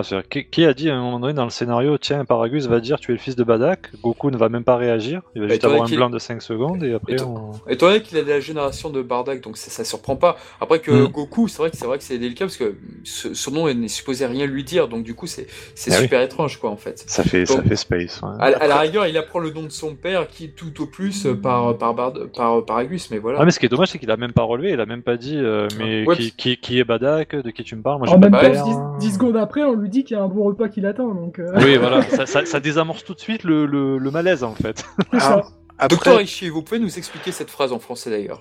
Alors après aussi, ce qu'il y a, c'est que dans le film 5, au tout début, on te parle de Badak. Donc ça fait quand même une cohérence entre les films, voilà, à partir du film 5. D'accord. Et le TV spécial a dû sortir peut-être juste un peu avant le... Bah il est sorti avant le film 3, ah ouais, bien spécial. Avant. Donc, parce que la musique du film 3... Non, il est sorti juste après le film 3, je dis une bêtise. Il est sorti parce que le film 3, le TV spécial reprend les musiques du film 3 d'Ebsed, je vais y arriver. Et du coup cette réplique avait été changée justement dans la version française puisqu'à la base c'était Georges Hican qui le disait, qui avait été supprimé par Patrick Borg. Et qu'est-ce qu'il dit à la place? Alors je crois que dans la première version il disait Bardock et dans la deuxième version il disait Badak justement. Mais il parle quand même de son père alors. Non, en fait c'était l'inverse. C'est Hican qui disait tu es le fils de Badak il me semble. Après, tu avais Patrick Borg qui disait « Tu es le fils de Bardock ». Et sur l'édition Blu-ray qui devrait sortir un jour, ils ont remis Georges Hican. Ah, collector. Bah, ce qui est au final plus logique quoi, par rapport aux retranscriptions. Donc il redevient Badak normalement. Mettez-vous d'accord. Ah non. Attends, je vais revérifier. Non. Je vais revérifier, j'ai ça sous le coude. Pour moi, la première version de Georges Hican, c'était Bardock. Et celle de Patrick Borg, c'est Badak. Moi aussi, mon souvenir va vers ça aussi. Ouais. Mais dans tous les cas, ils parlent bien du père. Donc, ils n'ont pas zappé la phrase. Ils l'ont pas traduite autrement en disant oui, est-ce que tu as faim? Ah ben oui, j'ai faim. Non, c'est le nom du père qui est mis en cause. Mais non. Oui, mais après Bardock, c'est juste la vraie prononciation japonaise du mot Bardock en anglais, parce que Bardock en anglais, il le prononce Bardock en japonais, c'est tout. C'est juste le syllabaire, c'est juste le syllabaire japonais qui phonétiquement veut dire Bardock en écrivant Bardock. C'est juste ça. C'est ça. En fait, Georges Lican, il disait Bardock. Parce que ça s'écrit Bardock quand on le décompose en romaji, je crois. Ça s'écrit Bardock, mais ça se dit Badak en japonais. En japonais, ça se dit Badak. Ça se prononce Badak. Badak. On va y arriver. Avec la prolongation. C'est ça. En parlant de Paragus, il y avait une scène qui m'avait énormément fait penser à Saint Seiya, le film de Asgard. C'est effectivement quand tu voyais Paragus hilar, justement, avec des effets de déformation, mais juste excellentissime. Et en fait, comme le comédien qui se nomme, j'ai toujours un trou de mémoire. Allez, on va te le chercher une bonne fois. Kayumi Iematsu, et en fait qui incarnait Darbal dans le film de Saint Seiya. Et c'est vrai que tu avais une scène pratiquement identique où d'ailleurs le rire, il le jouait de la même façon en plus, j'ai envie de dire, avec un personnage au second plan qui ne comprenait pas, qui trouvait ça presque atroce, quoi, qui était... Et là, c'est vrai que dans cette scène, avec le sbire, là, qui porte un nom, qui a un modèle sheet, mais qui n'apparaît que pour une toute petite scène. Et oui, c'est vrai que cette scène, c'est une de mes préférées, en fait. Ce moment d'hilarité de Paragus, de mégalomanie, avec les reflets du verre. Enfin, c'est vrai que les reflets, en plus, dans le verre, c'est vraiment un truc très Yamauchi, mais c'est ce type de déformation. Et c'est vrai que c'est... Aujourd'hui, je pense que c'est une de mes scènes favorites du film, je pense. Mais il est excellent, Paragus, comme personnage, oui, je trouve, dans ce film 8, beaucoup plus que ce qu'il ne l'est dans le DBS Broly. Hein. Ah oui, je préfère largement ce Paragus-là au deuxième. Même si le scénario est un peu plus travaillé, c'est vrai, sur le DBS Broly au final, sur tout le côté historique, avec le père, etc. Bien mais sûr. Paragus est beaucoup plus charismatique dans le 8, et j'aime bien son côté... calculateur, vicieux, etc. Mais aussi pour de bonnes raisons, parce qu'il a été traité comme comme de la merde. C'est un peu des salopards. Il a demandé, le gars, il a son fils, va bien, manque de chance, il a 10 000 unités à la naissance, ça affole tout le monde, le roi Vegeta qui le tue, alors qu'il aurait pu écouter tranquillement et avoir un soldat à sa guise et faire ce qu'il voulait derrière. Non, qu'est-ce qu'il fait? Il les tue, il les jette aux ordures. Exactement, et faut pas s'étonner de ce qui se passe après. Hein. Exactement, c'est devenu un fiefé salopard parce que vraiment, alors qu'à la base, oui, il pensait que son fils pourrait aider le roi Vegeta. Et en ça, c'était ce qui était une bonne idée en soi, quoi. Il essayait d'y aller pacifiquement. C'est juste que le scénario et ce qu'a fait le roi Vegeta, qu'ils l'ont transformé en un mec machiavélique. Au passage, par contre, un truc que j'aime pas chez Paragus, c'est vraiment sa tenue de combat. Je sais pas, j'ai toujours eu un blocage là-dessus. C'est vrai, alors pourtant, j'allais te dire justement qu'elle ressemble pas mal à certains sbires des films de Saint Seiya. Ah mince, je sais pas. Un peu avec le slip, la cape, les épaulettes. À un moment, quand tu le vois se réveiller, parce que Broly affronte Goku la nuit, et là tu le vois un peu sans sa cape, et je sais pas, je trouve encore plus ridicule. Bon, après, ils sont tous habillés pareil, quasiment, hein, avec un slip, une armure, des épaulettes et des bottes. Hein. Cela dit, il y a toujours eu un petit mystère, je trouve, autour des sbires de Paragus, c'est que ceux qui sont sur Terre ne sont pas les mêmes que ceux qui sont sur la fausse planète Vegeta. Quand tu regardes le modèle sheet, tu vois qu'il y a deux types d'espèces différentes, et ça, c'est vrai que ça m'a toujours étonné, ça, cette petite subtilité. Voilà. Alors je vais en profiter, si vous le voulez bien, pour vous parler d'une petite, de la fameuse, ce que je vous disais en off, là j'ai remarqué un petit détail qui est assez sympathique, hein, au niveau d'une scène qui apparemment est toute bête, au tout début quand Chichi est en entretien avec Goku pour les études de Gohan. Alors à ce moment-là, donc Goku est en costume, Chichi le prépare en lui disant oui, ils vont te poser des questions sur quels sont tes hobbies, etc. etc. Mm-hmm. À ce moment-là, elle lui dit oui, ils vont te demander, elle lui dit voilà, ils vont te demander quels sont tes mots préférés, etc. Et lui, il parlait que de manger, etc., que de bouffe, etc. Et à un moment donné, elle réfléchit, elle dit non, il faut que tu dises voilà, tes mots préférés, ce sera amitié, effort et victoire. Et quand elle a dit ça, alors j'ai vu la traduction en français, en sous-titré, donc je me suis dit, je vais quand même vérifier si c'est bien ce qu'elle dit en japonais. Alors j'ai essayé d'écouter les mots qu'elle disait en japonais. Et en japonais, elle dit bien, donc, amitié qui se dit yujo, effort qui se dit doryoku, et victoire qui se dit shori. Et ça m'a interpellé parce que je me suis dit, tiens, ça me rappelle étrangement les trois grands piliers du Jump. Ah oh. Et après recherche, figurez-vous que les mots, les trois grands piliers du Jump sont bien amitié, effort et victoire. À savoir, c'était à l'époque, et je vais vous lire le petit extrait, alors je savais que ça vous plairait.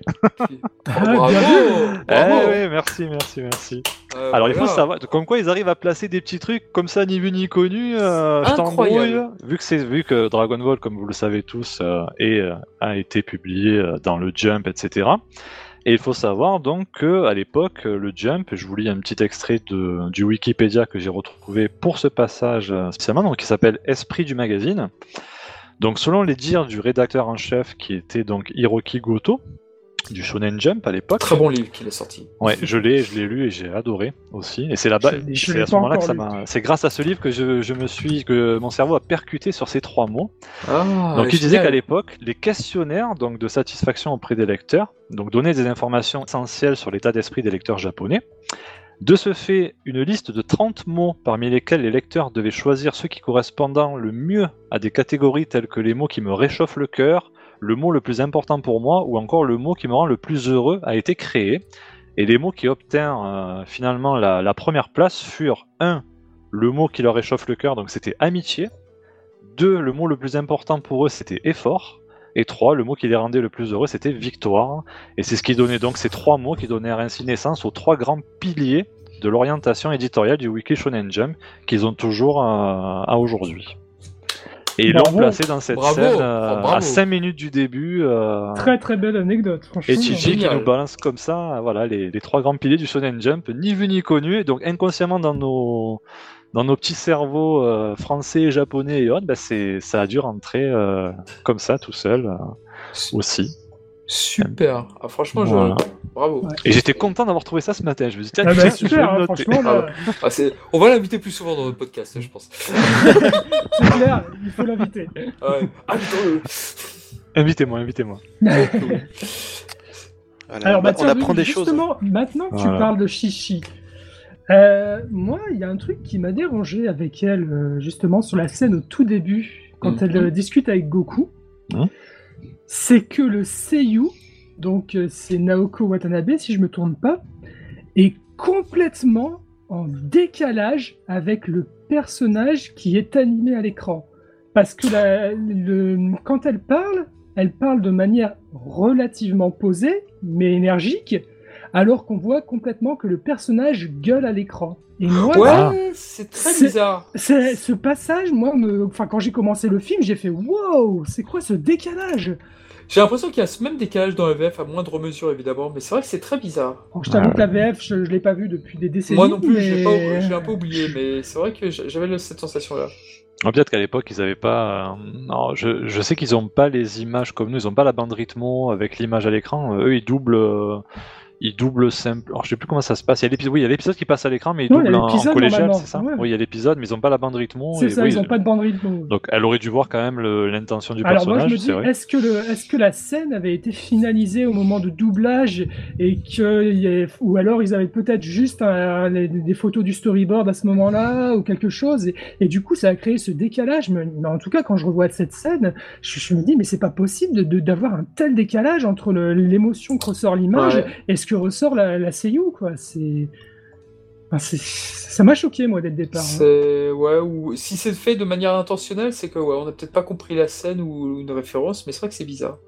Après, peut-être que la seiyuu a dû doubler la scène sans voir l'image à l'écran, ça peut arriver. Ils ont peut-être eu un problème de bande. C'est ce que je disais. Peut-être qu'ils avaient juste eu le storyboard, tu sais, sans savoir exactement qu'elle était en train de crier ou quelque chose, et que du coup, elle était en décalage avec les émotions qu'elle donnait au personnage. C'est possible aussi, hein.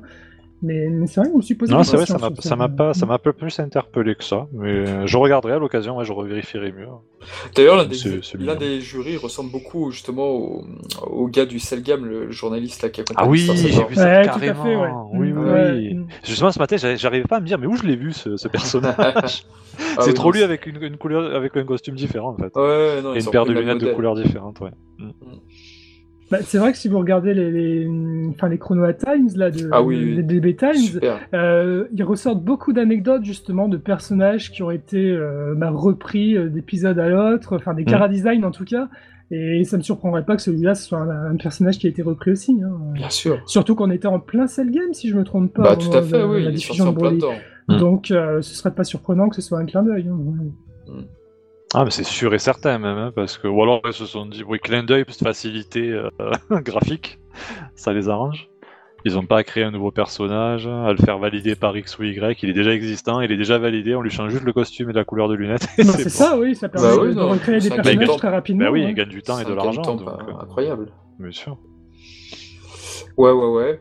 Et moi, pour parler aussi dans les points qui fâchent, alors moi, j'ai toujours eu un souci avec ce film, j'ai l'impression que je suis un peu le seul, parce que c'est vrai que là-dessus, c'est... Autant, voilà, donc Goku est le seul vivant à la fin, et moi j'aime quand même bien la fin, avec le côté western, surtout avec les plans en dessous les jambes de Goku, avec Broly qui arrive, ça j'aime bien. Et la musique de Kikuchi, elle est typée western à fond. Moi j'adore toutes les musiques de Kikuchi qui accompagnent Paragus, je trouve ces musiques juste majestueuses, quoi. Et c'est vrai que le côté où Goku se prend une branlée pendant 10 minutes, un quart d'heure par Broly, en attendant que Vegeta se décide, j'ai toujours trouvé ça ce moment beaucoup trop long en fait. C'est vrai ? Ouais, je sais pas. Apparemment, je suis l'un des rares parce que beaucoup adorent, mais ouais, je sais pas. C'est le passage que j'aime le moins du film, je dirais. Ouais. Après ces moments-là où justement tu vois Goku qui se fait malmener, moi ça m'a énormément fait penser à Saint Seiya, quoi. C'est tous ces passages-là. Ouais, c'est vrai, mais je sais pas, la manière dont c'est fait, c'est... Et tu retrouves même le bruitage du rocher qui se pète à un moment, tu sais, quand il tombe. C'est vrai, c'est vrai, ouais. Que tu avais déjà dans Saint Seiya aussi, quoi. Et puis t'as aussi le côté avec les Goku et Seiya qui a besoin de ses amis, comme dans Saint Seiya, avec ses amis qui disent son nom. C'est limite, tu attendais presque qu'il lui lève ses 5 sens, tu sais. Voilà, ou l'armure du Sagittaire arrive à la fin. Mais je sais pas, bizarrement... T'imagines qu'est-ce que tu fous là? Ah merde. Ah, c'est sur du Dragon Ball, je croyais qu'on était sur Saint Seiya. Excusez-moi.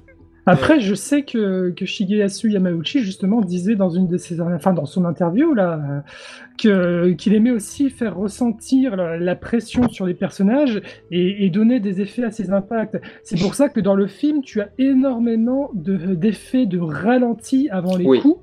Et il aime insister beaucoup dessus. D'ailleurs, Broly et même dans le film 8 en général, on n'a pas énormément de Kikoha. Tout simplement parce que Shigeyasu Yamauchi, c'est pas quelque chose qu'il est fan. Il préfère le physique.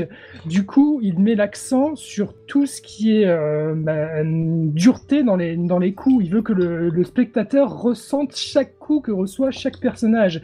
Et je pense que la fin est longue aussi dans ce sens qu'il a voulu vraiment insister là-dessus. C'est une très bonne analyse. Et c'est vrai que là, y a la gestion des Kikoha est faite de manière assez, pas étrange, mais très différente. Par exemple, je me rappelle, il y a Goku qui se prend plusieurs Kikoha de Broly, mais on dit « Mais esquive, mec, arrête d'aller tout droit, quoi !»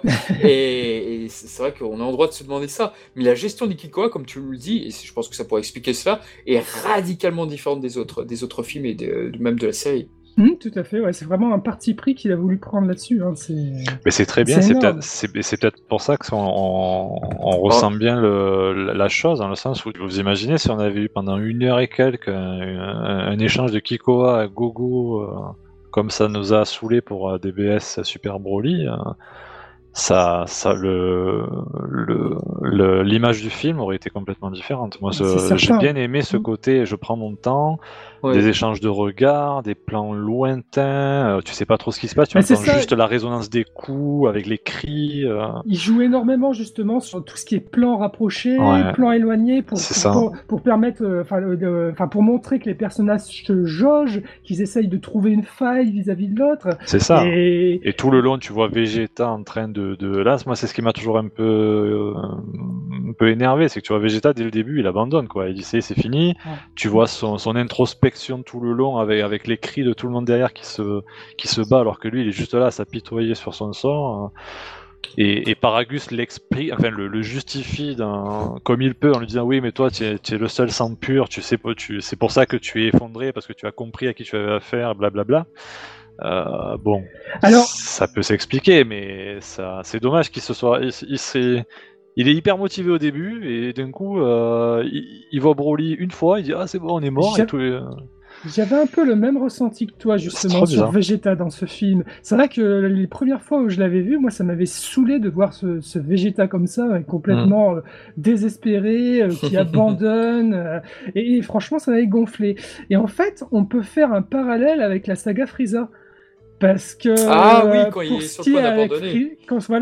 se bat contre Frieza et qu'il se rend compte qu'au final il ne peut rien faire, il se retrouve complètement désemparé et au final il reprend ce même caractère d'abandon dans la saga, donc on peut dire que c'est assez similaire, mais là le problème c'est que contre Broly il s'est même pas battu, hein. C'est-à-dire qu'il l'a vu, c'était fini, il a même pas. Je pense qu'en fait ils ont voulu, enfin qu'il a voulu faire un parallèle, mais que c'était peut-être compliqué aussi avec le temps du film d'amener ça peut-être plus intelligemment. Enfin.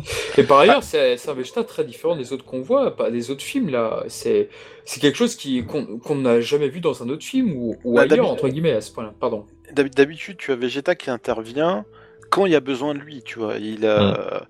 C'est parce qu'il n'est pas là en fait. Alors que là, il est déjà là, tu vois. Il n'a pas besoin d'intervenir et de sauver Goku. Il est au centre de l'histoire, voilà, c'est ça.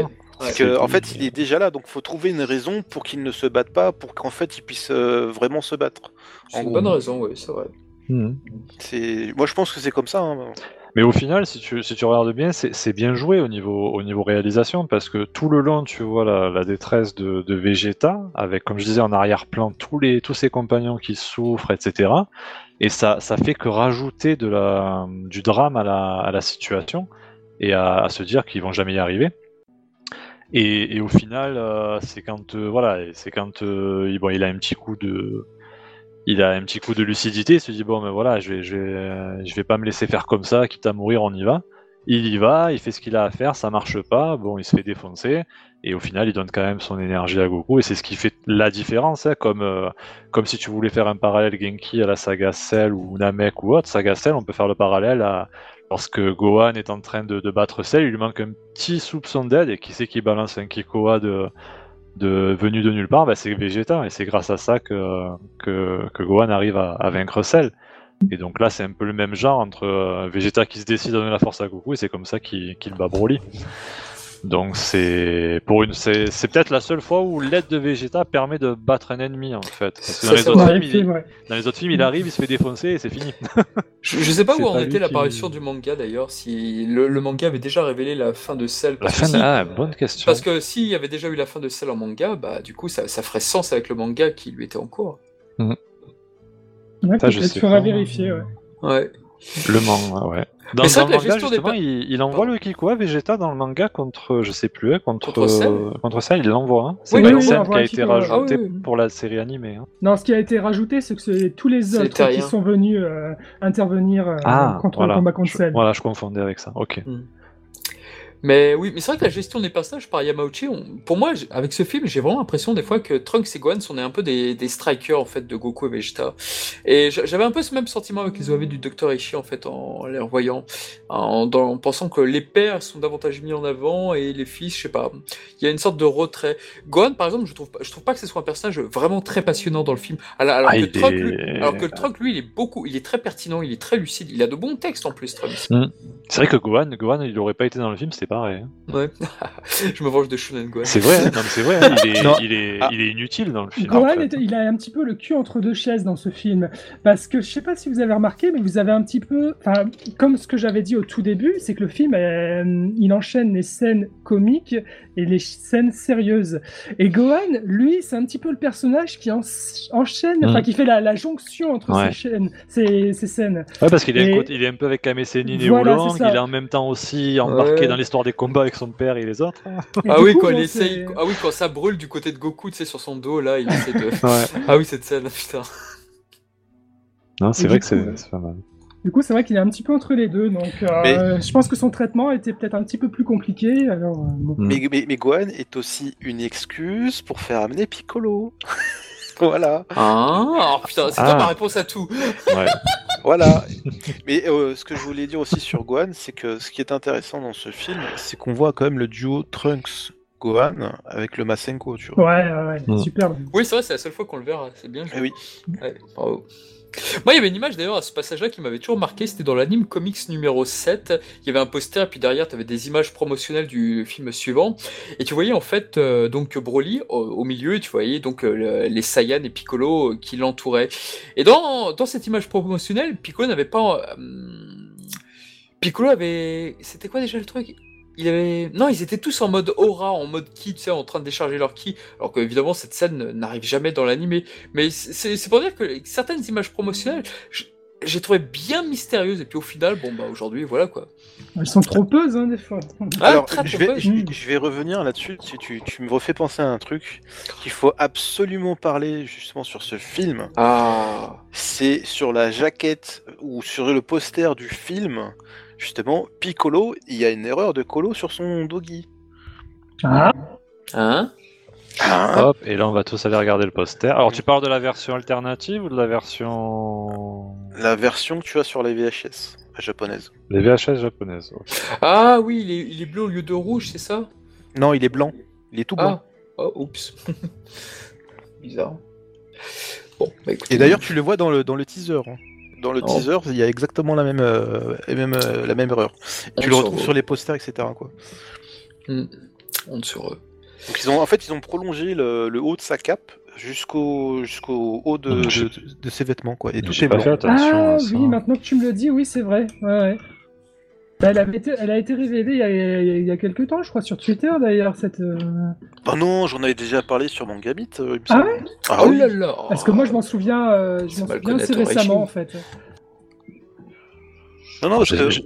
ou peut-être même sur Full Power DBZ à l'époque. Waouh ! Parce qu'on avait dans le forum, on avait une section consacrée aux erreurs de colo, etc. Oui, c'est vrai, je m'en rappelle. Et on postait souvent ce genre de trucs. Quoi. Oh, le film 7, il y en avait trop. Le film 6, pardon. Le film 6, pardon, la couleur. Metal Couleur. Alors, ouais, moi je voulais juste signifier un petit truc. J'avais fait une recherche aussi sur le film. Alors, bon, c'est une petite anecdote comme ça. Hein. Sur la chanson que chante Kulinin. En VO ou en VF ? En VO. Ah, ouais, je sais ce que tu vas dire. Ah, c'est bon, on va voir. Vas-y. Alors, en fait, cette chanson, moi, je pensais que c'était un petit peu une chanson du style NK, hein, qui chante un truc comme ça, tout bête. Mais en fait, non, c'est une reprise d'un groupe folk qui s'appelait Aka Itori, donc Oiseau Rouge. Et le nom de la chanson s'appelle Tsubasa Okudasai. Donnez-moi des ailes, en fait. Et c'est une chanson qui date de 71. Et pour la petite anecdote, cette chanson a été reprise dans un film de 2009 que vous connaissez peut-être bien, c'est Évangélion 2.0. Évangélion de quoi ? 2.0. Je rigole. Ah là là. Excellent. Donc j'ai été surpris en faisant cette petite recherche, en découvrant ça, quoi. Ah, je savais pas ça, je pensais que tu allais parler d'autre chose, parce que j'ai cru entendre parler d'une autre anecdote sur cette chanson, mais je ne sais plus laquelle, je ne sais plus où j'ai retrouvé cette info, mais c'était différent de ce que tu disais, mais c'était autre chose. D'accord. Ah, je vous ai mis le lien du poster. Bon, bah ça me servira pour illustrer le podcast. si vous voulez... Ah oui, c'est vrai, oui, en fait. Oh c'est pas forcément une erreur à mon avis, c'est peut-être juste la vue. C'est un malentendu. Non, pour moi c'est sa cape. Hein. Non, tu crois pas que vu que c'est vu d'un peu haut, la vue est légèrement contre-plongée haute. C'est clairement une erreur. Hein. D'ailleurs, je propose à Genki de nous refaire une coloration de la couleur correcte. Pourquoi pas, allez. Ça viendra sans doute un jour. Ah, il fallait la trouver celle-là. Moi, j'aurais pas. Je m'en souviens, mais c'est plus récent que ça. Et cette erreur, tu la trouves aussi dans le teaser, parce que c'est exactement la même image en fait. C'est fou parce que là, quand même, c'est une affiche promotionnelle. Là, pour faire passer, pour ne pas avoir l'erreur, c'est chaud quand même. Bah, disons qu'on peut dire que c'est ça le cap, mais bon. Ouais, mais là quand même, je veux dire, il y a 4 personnages à l'affiche, ils se débrouillent de faire des erreurs de colo, c'est fou. Ouais, j'avoue. Dommage. Et puis, c'est vrai qu'il y a eu pas mal de bonnes illustrations sur ce film, la plus connue étant celle avec Broly, justement avec des espèces de rectangles qui divisent la partie de l'affiche, qui était pas mal non plus. Ouais. Est-ce qu'il y avait des illustrations inédites sur les laserdiscs ? Et après, si on peut reparler sur le film, qu'est-ce qu'il y avait en bonus Il y avait même pas le teaser, parce que je crois que c'était... Alors, pour le Laserdisc, en fait, ça reprend l'illustration, enfin l'illustration de base, ça reprend l'affiche alternative, mais le montage est différent. Il y a juste deux rectangles avec Goku et... Enfin, les visages de Goku et Broly, contrairement à deux Goku superposés avec Broly au centre, sur la version affiche, et on a les personnages qui sont disposés autour de manière un peu différente. Mais sinon, ce sont les mêmes illustrations. D'accord. Et pour le Laserdisc français, est-ce qu'il y avait la même particularité où tu pouvais retirer les voix par rapport au... Tu sais, tu pouvais dissocier le son par rapport... Je n'ai pas le Laserdisc français. C'est vrai qu'il est devenu très rare maintenant, ce Laserdisc français de Shoryuken. Ouais. Parce que sur les Laserdisc, tu avais cette particularité où justement tu pouvais isoler le son... C'est vrai que j'aimerais bien moi je l'ai le Laserdisc, français, mais j'ai pas l'appareil pour le lire, donc je pourrais pas. Ah, dommage. Dommage. Ah, il était sorti avec le film Lucifer de Saint Seiya et avec quelques autres rares Laserdisc. Mais j'ai les deux Laserdisc français d'ailleurs. J'ai Tapion et c'est Tapion et Gogé. Enfin, c'est Tapion, Janemba, ouais. Tapion, Janemba et Broly. Ouais. Et l'autre. Ouais. Il y avait eu que ça en français, ouais. Dragon Ball français, ouais. Dragon Ball, ouais, je crois que. Après, sur le dos du Laserdisc, alors je crois que c'est le cas aussi de la version française, mais je suis pas sûr à 100%. C'est qu'il y a la troisième affiche alternative du film, avec Broly et Goku qui se regardent sur les côtés. On a aussi le Broly transformé en fond. Et... Oui, c'est ça, j'ai la photo devant les yeux, ouais, c'est ça. Alors, je sais pas qui est l'illustrateur. D'ailleurs, c'est la plus belle, je comprends même pas que ça n'ait été pas le même visuel, celui-là, parce que franchement, elle est juste magnifique, cette affiche. C'est... Avec Goku, avec sa petite boule d'énergie dans la main. C'est ça. Elle est splendide, cette Ah, c'est celle où il y a Broly avec sa tête géante, c'est ça derrière ? Tête géante, c'est juste Broly avec ses muscles géants, si tu veux, mais la tête, elle est pas spécialement géante. Tape Broly Laserdisc en mode image sur Google, tu vas voir la première image, c'est la cover du LD français. Tu vas voir. D'ailleurs, c'était pas une cover d'une Jumbo aussi ? Alors, c'est une cover d'une Jumbo française. Ah oui, c'est vrai que je pensais plus à une autre illustration. Oui, c'est vrai que celle-ci était très belle. Ouais. Ah, pour moi, c'est la plus belle des illustrations de Broly. Quoi. C'est vrai. Ah oui, elle est vraiment splendide. Cette composition est magistrale. Quoi. Et elle est en plein écran sur le verso du Laserdisc japonais, je vois. Sur le lien que tu as envoyé, magnifique. C'est vrai qu'elle était belle, ouais. Mais justement, en plus, ça manque de Piccolo, mais j'aime bien, ouais. Ça reprend bien le combat final, justement, avec Broly, enfin, même si Broly est pas transformé... Et d'ailleurs, Broly a les yeux rouges sur la cover. Ouais, c'est ce que j'étais en train de dire. C'est bizarre. Ah, les couleurs, encore. Un effet de style, toujours. J'aimais beaucoup ce Broly, avec ses cerceaux, etc., avec les cheveux bleus, quoi. J'aime beaucoup ça. Et d'ailleurs, pourquoi ils vont cheveux bleus ? Oui, c'est vrai. Il faisait nuit, monsieur. C'est la porte qu'on emploie tout le temps, généralement. D'ailleurs, il va sortir une figurine le mois prochain, en Ichiban Kuji, comme ça, en bleu. Ah, d'accord. En bleu et en Super Saiyan. Et il y avait déjà eu une figurine à l'époque en sculpture, un peu moins bien réussie et plus petite. Mais là, la prochaine Ichiban Kuji, de cette forme-là, a l'air assez convoitée par les Japonais et autres. Donc... moi je pense que je vais peut-être craquer.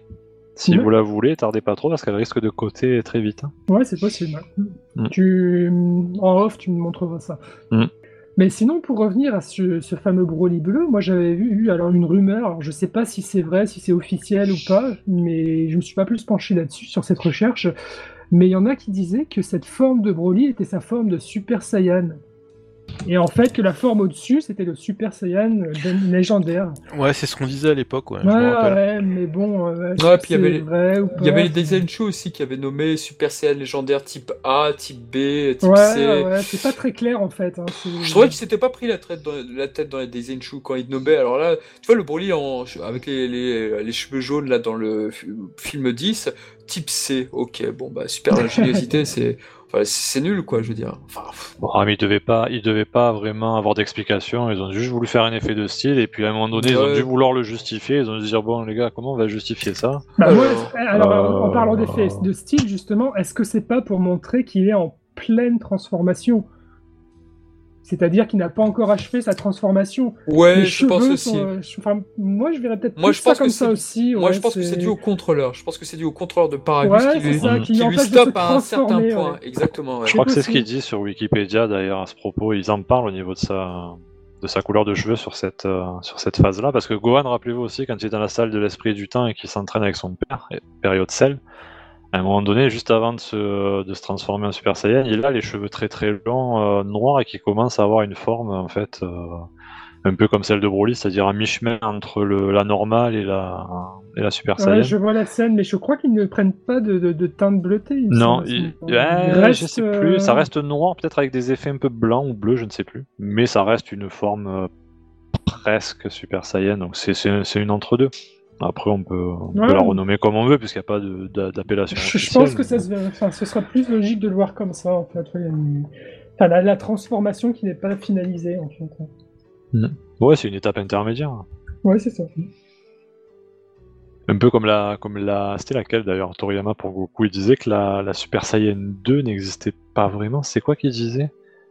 La forme 2 n'existait pas vraiment, que pour lui la 1, enfin je sais plus ce que j'ai lu dernièrement. Il disait que la 1, ok, que il n'y avait pas de 2 et qu'on passait directement à la Super Saiyan 3.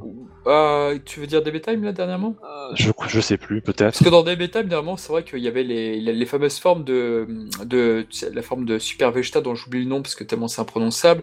Ensuite, tu avais la transformation de Trunks, donc qui était jugée la troisième transformation. Oui. Et puis après, la transformation de Gohan était supposée être le palier. Non, c'était pas la transformation de Gohan, c'était le stade full power lorsqu'il quitte la salle d'entraînement. Et ensuite, tu avais le stade de Gohan. Donc tu vois, tu avais un enchaînement. Et puis après, quand Goku était en face de Babidi, c'est vrai qu'ils ont. Voilà, il disait que l'étape de Gohan en SSJ2 n'était pas vraiment du SSJ2 en fait. On ne pouvait pas le qualifier de 2. Avant que Goku, c'est ce qui est paru dans le DB Time de je ne sais plus quel jour. Ben, je crois que il disait qu'avant que Goku annonce officiellement que la transformation s'appelle Super Saiyan 2 quand il se bat contre Majin Buu, avant cette dénomination était appelée Super Saiyan de niveau 5. Oui, c'est ça. Alors il y a le Dai Ni Dankai qui est la transformation numéro 2. Alors la numéro 2 c'est laquelle déjà ? C'est celle c'est Super Vegeta, c'est ça. Ouais. Le Dan San Dankai, c'est la transformation qui est un Goku et Trunks, enfin Trunks contre Cell et donc 3 du coup, ça voilà. 3 pour 3. Et et Goku dans la salle de l'esprit et du temps. La 4, c'est laquelle déjà ? Je me souviens plus du coup. La 4, c'est pas le stade full power DBZ. Ah oui, c'est ça. Non. La 4, c'est le Super Saiyan quand Goku et Gohan sortent de la salle de l'esprit du temps. Oui, c'est la forme maîtrisée. Voilà, c'est ça. Et la 5e, c'est la fameuse Super Saiyan 2, qui a été nommée Super Saiyan 2 officiellement par la suite par Goku. Quoi. Ouais, je crois que c'est ça, t'as bien résumé. Ouais, c'est qui le plus fort. Ah, ça, je la tiens de Léo et Max. Hein, c'est ça. C'est leur vidéo que j'avais vue. Ouais, c'est qui le plus fort. Après, t'as le super guerrier et t'as le méga guerrier. Ah non, ça c'est dans la VF ça. Ah, le méga guerrier très très fort. Il y avait le giga guerrier aussi. Ah, j'ai pas osé le dire. Il y avait pas l'ultra guerrier aussi? Non, ça c'est l'ultra instinct, non? L'ultra guerrier instinct. Le méga guerrier? Le giga guerrier. Ouais, ça me parle. Non, c'était le méga guerrier, il me semble.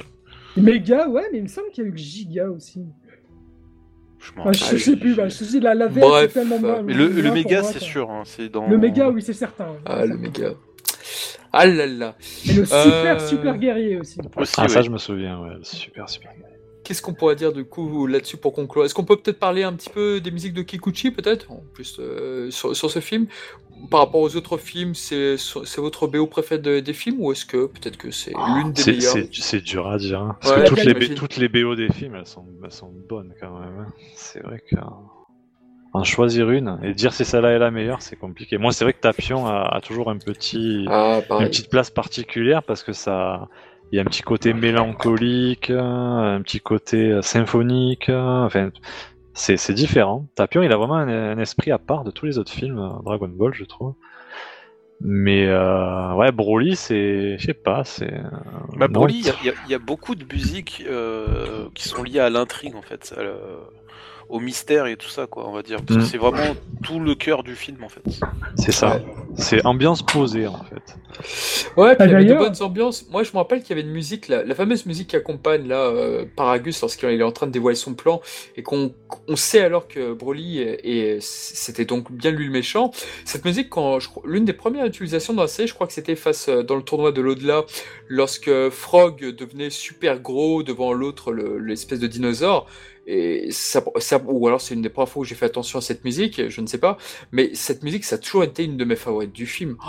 Je la trouve merveilleuse. Et puis les musiques aussi d'action, lorsque Broly s'en prend à Goku, d'abord il fait un Kikoha sur Gohan, il se le prend, et puis ensuite Goku se prend l'autre coup de poing. T'as des musiques d'action, mais elles sont exceptionnelles. Et puis la musique de désespoir à la toute fin, lorsque Goku demande à ses amis de lui prêter son énergie. Ouais, ouais. Ah, il est vraiment une très bonne BO. C'est pas d'ailleurs, on l'entend qu'à cet instant-là, cette musique-là, il me semble. De quoi ? La musique dont tu parles à la fin, celle qui fait très western, ouais. Elle est utilisée qu'à ce moment-là, non ? Ou... Je sais qu'elle est rééditée dans le film Janemba, dans le film Tapion peut-être.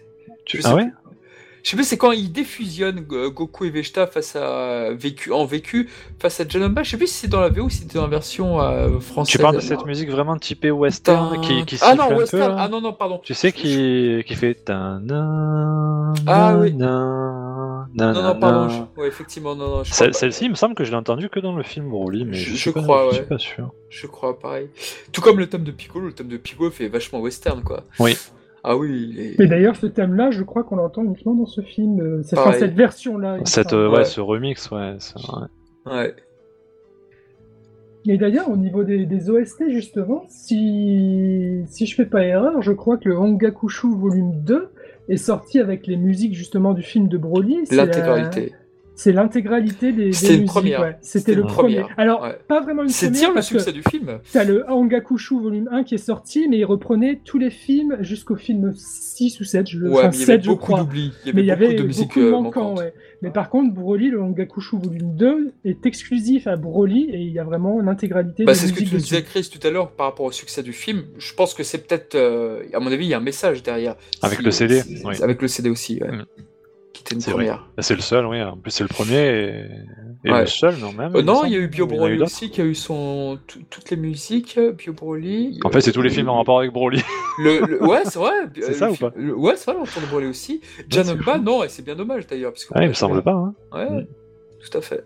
Non, Janemba, non, c'est certain, parce que les musiques de Janemba et puis même le film de Tapion. Elles sont sorties uniquement sur la réédition des BGM de Dragon Ball. Enfin, de Dragon Ball Z, plus exactement, parce que les BGM de Dragon Ball ne sont plus présentes, justement, sur celui-là. Salaud. Mais d'ailleurs, je crois que je suis pas loin de dire une réalité, c'est-à-dire que Hangakushu volume 2, donc OST de Broly film 8, moi j'ai un CD où la cover, c'est l'affiche du film de retour de Broly. Et vous me parlez donc du. C'est vrai que tu me disais il y a eu une OST aussi sur Bio Broly.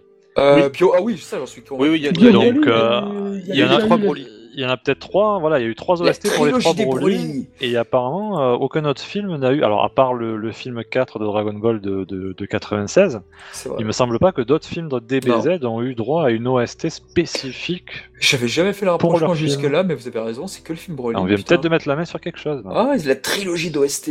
Emparez-vous là. C'est fou ça. Je vous ai mis un lien avec, merci. Avec les OST. On vous mettra ça, cher ami auditeur, en description. Évidemment. Très bien, très bien. C'est fou. Donc, combien de cas 30 ans, 35 ans après, on en apprend encore. Hein, c'est fou. Et d'ailleurs, Bio Broly avait son drama aussi. En CD. Comment ? Il avait le drama aussi en CD de Bio Broly. En stéréo. Ah, en stéréo, tout à fait, ouais. La BO du film Bio Broly est vraiment très sous-estimée. Il y a vraiment de très bons trucs. Ouais. Surtout la variation du thème de Broly, parce qu'on l'a pas dit, mais Broly, lorsqu'il se transforme, c'est une variation du thème du Super Saiyan qui était né du film 4, lorsque Goku se transformait en Jiji Super Saiyan, donc le fake Super Saiyan, quoi. Et c'est vrai que c'était qui sera repris dans la série TV pour devenir le thème officiel du Super Saiyan face à Freezer. Et c'est vrai que Broly utilise ils ont utilisé une variation de ce thème pour Broly. Et, c'est juste excellent. Ouais. Merci. Merci, c'était... Non, mais dans Bio Broly, tu avais en fait, je revois pas le passage que tu disais.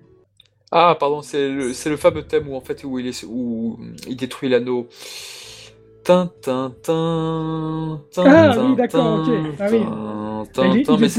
est beaucoup plus lent, en fait. Mais justement, par rapport à la colosserie de Broly, quoi que ça veuille dire. Mais oui. Tout à fait, ouais. Non, mais dans ce film, la réalisation, elle est excellente. Ça fait tellement de plaisir d'avoir des musiques qui sont calquées, mais à la milliseconde près sur l'action qu'on voit à l'écran. Ça manque tellement déjà dans Dragon Ball Super, la dernière série, ça manque dans tellement plein d'autres animés, même d'aujourd'hui. Il n'y a plus cet impact musical qu'il y avait avant, où on sentait vraiment que c'était millimétré, comme les trailers qu'on avait à l'époque sur les films américains, où les images étaient calquées sur la musique, en fait. Vous savez, les boum boum boum, à chaque fois on voyait des images. Moi je me rappelle notamment des trailers. Broly DBS, go, Broly. Ouais, non, mais voilà, ça c'est oublié. Go, Broly.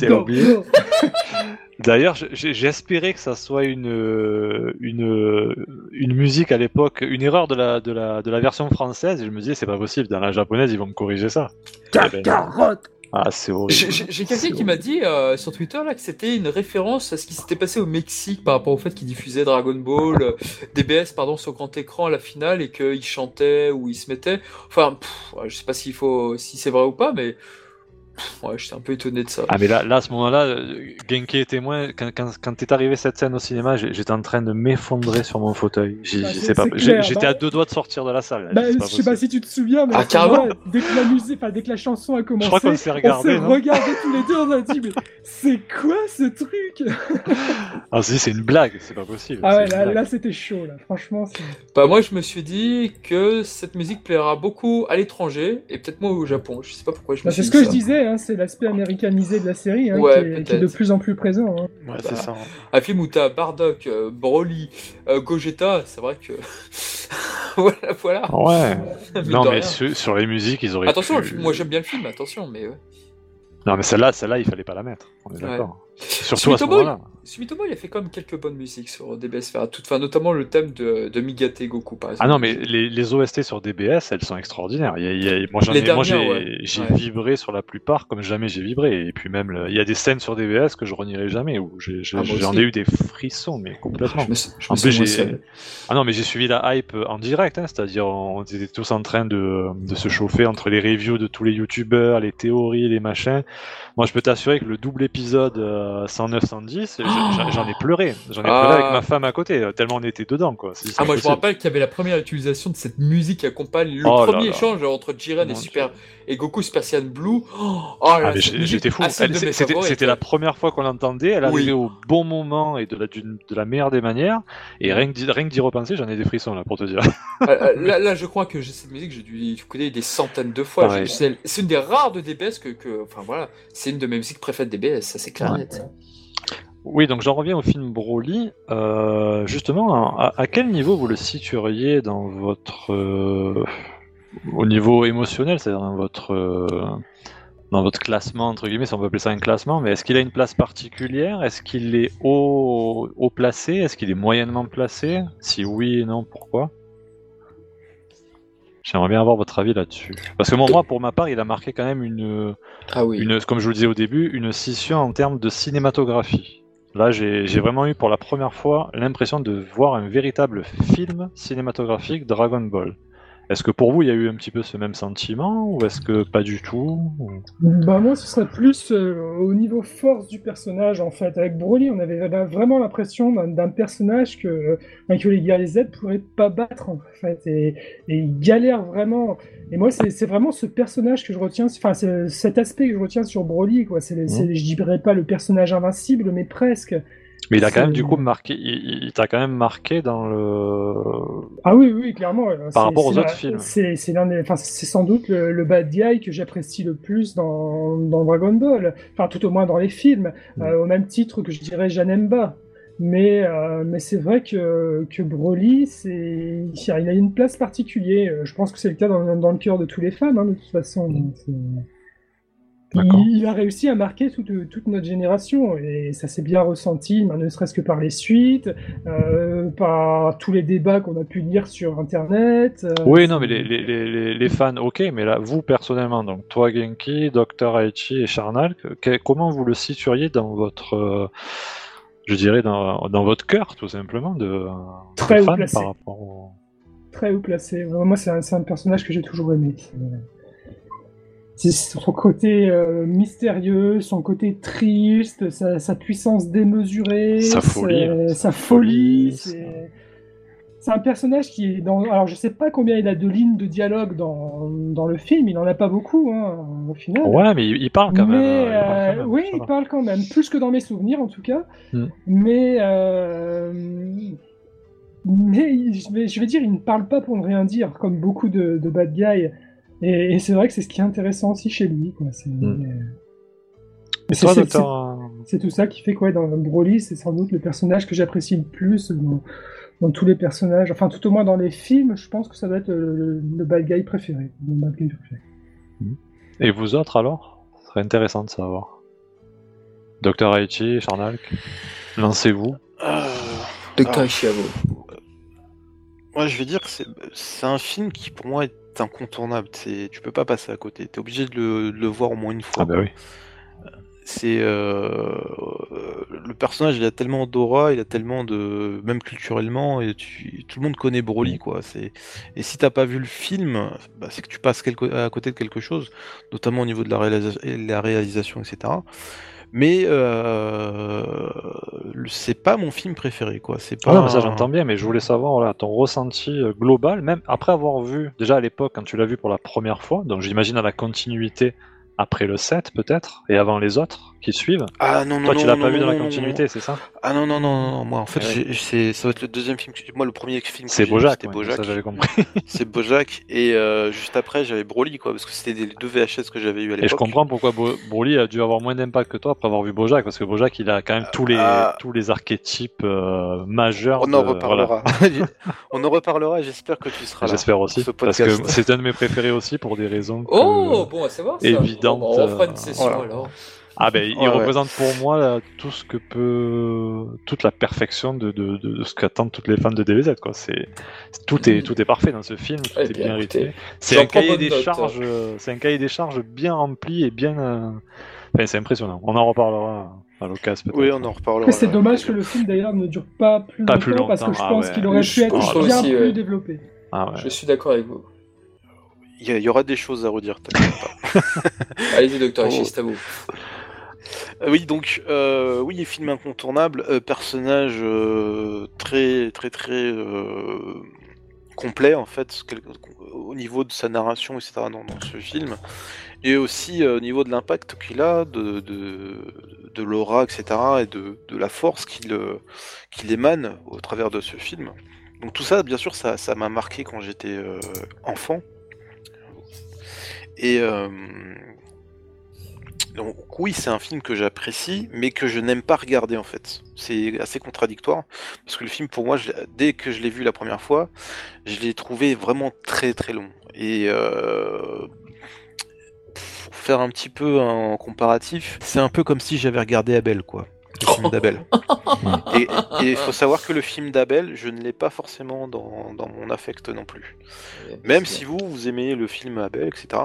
Bah, et on voit que c'est Yamauchi qui est derrière, en fait. Alors, on connaît bien que... Alors, en termes de rythme, je préfère l'un des deux, ça c'est sûr. Et... Non, après, voilà, Broly,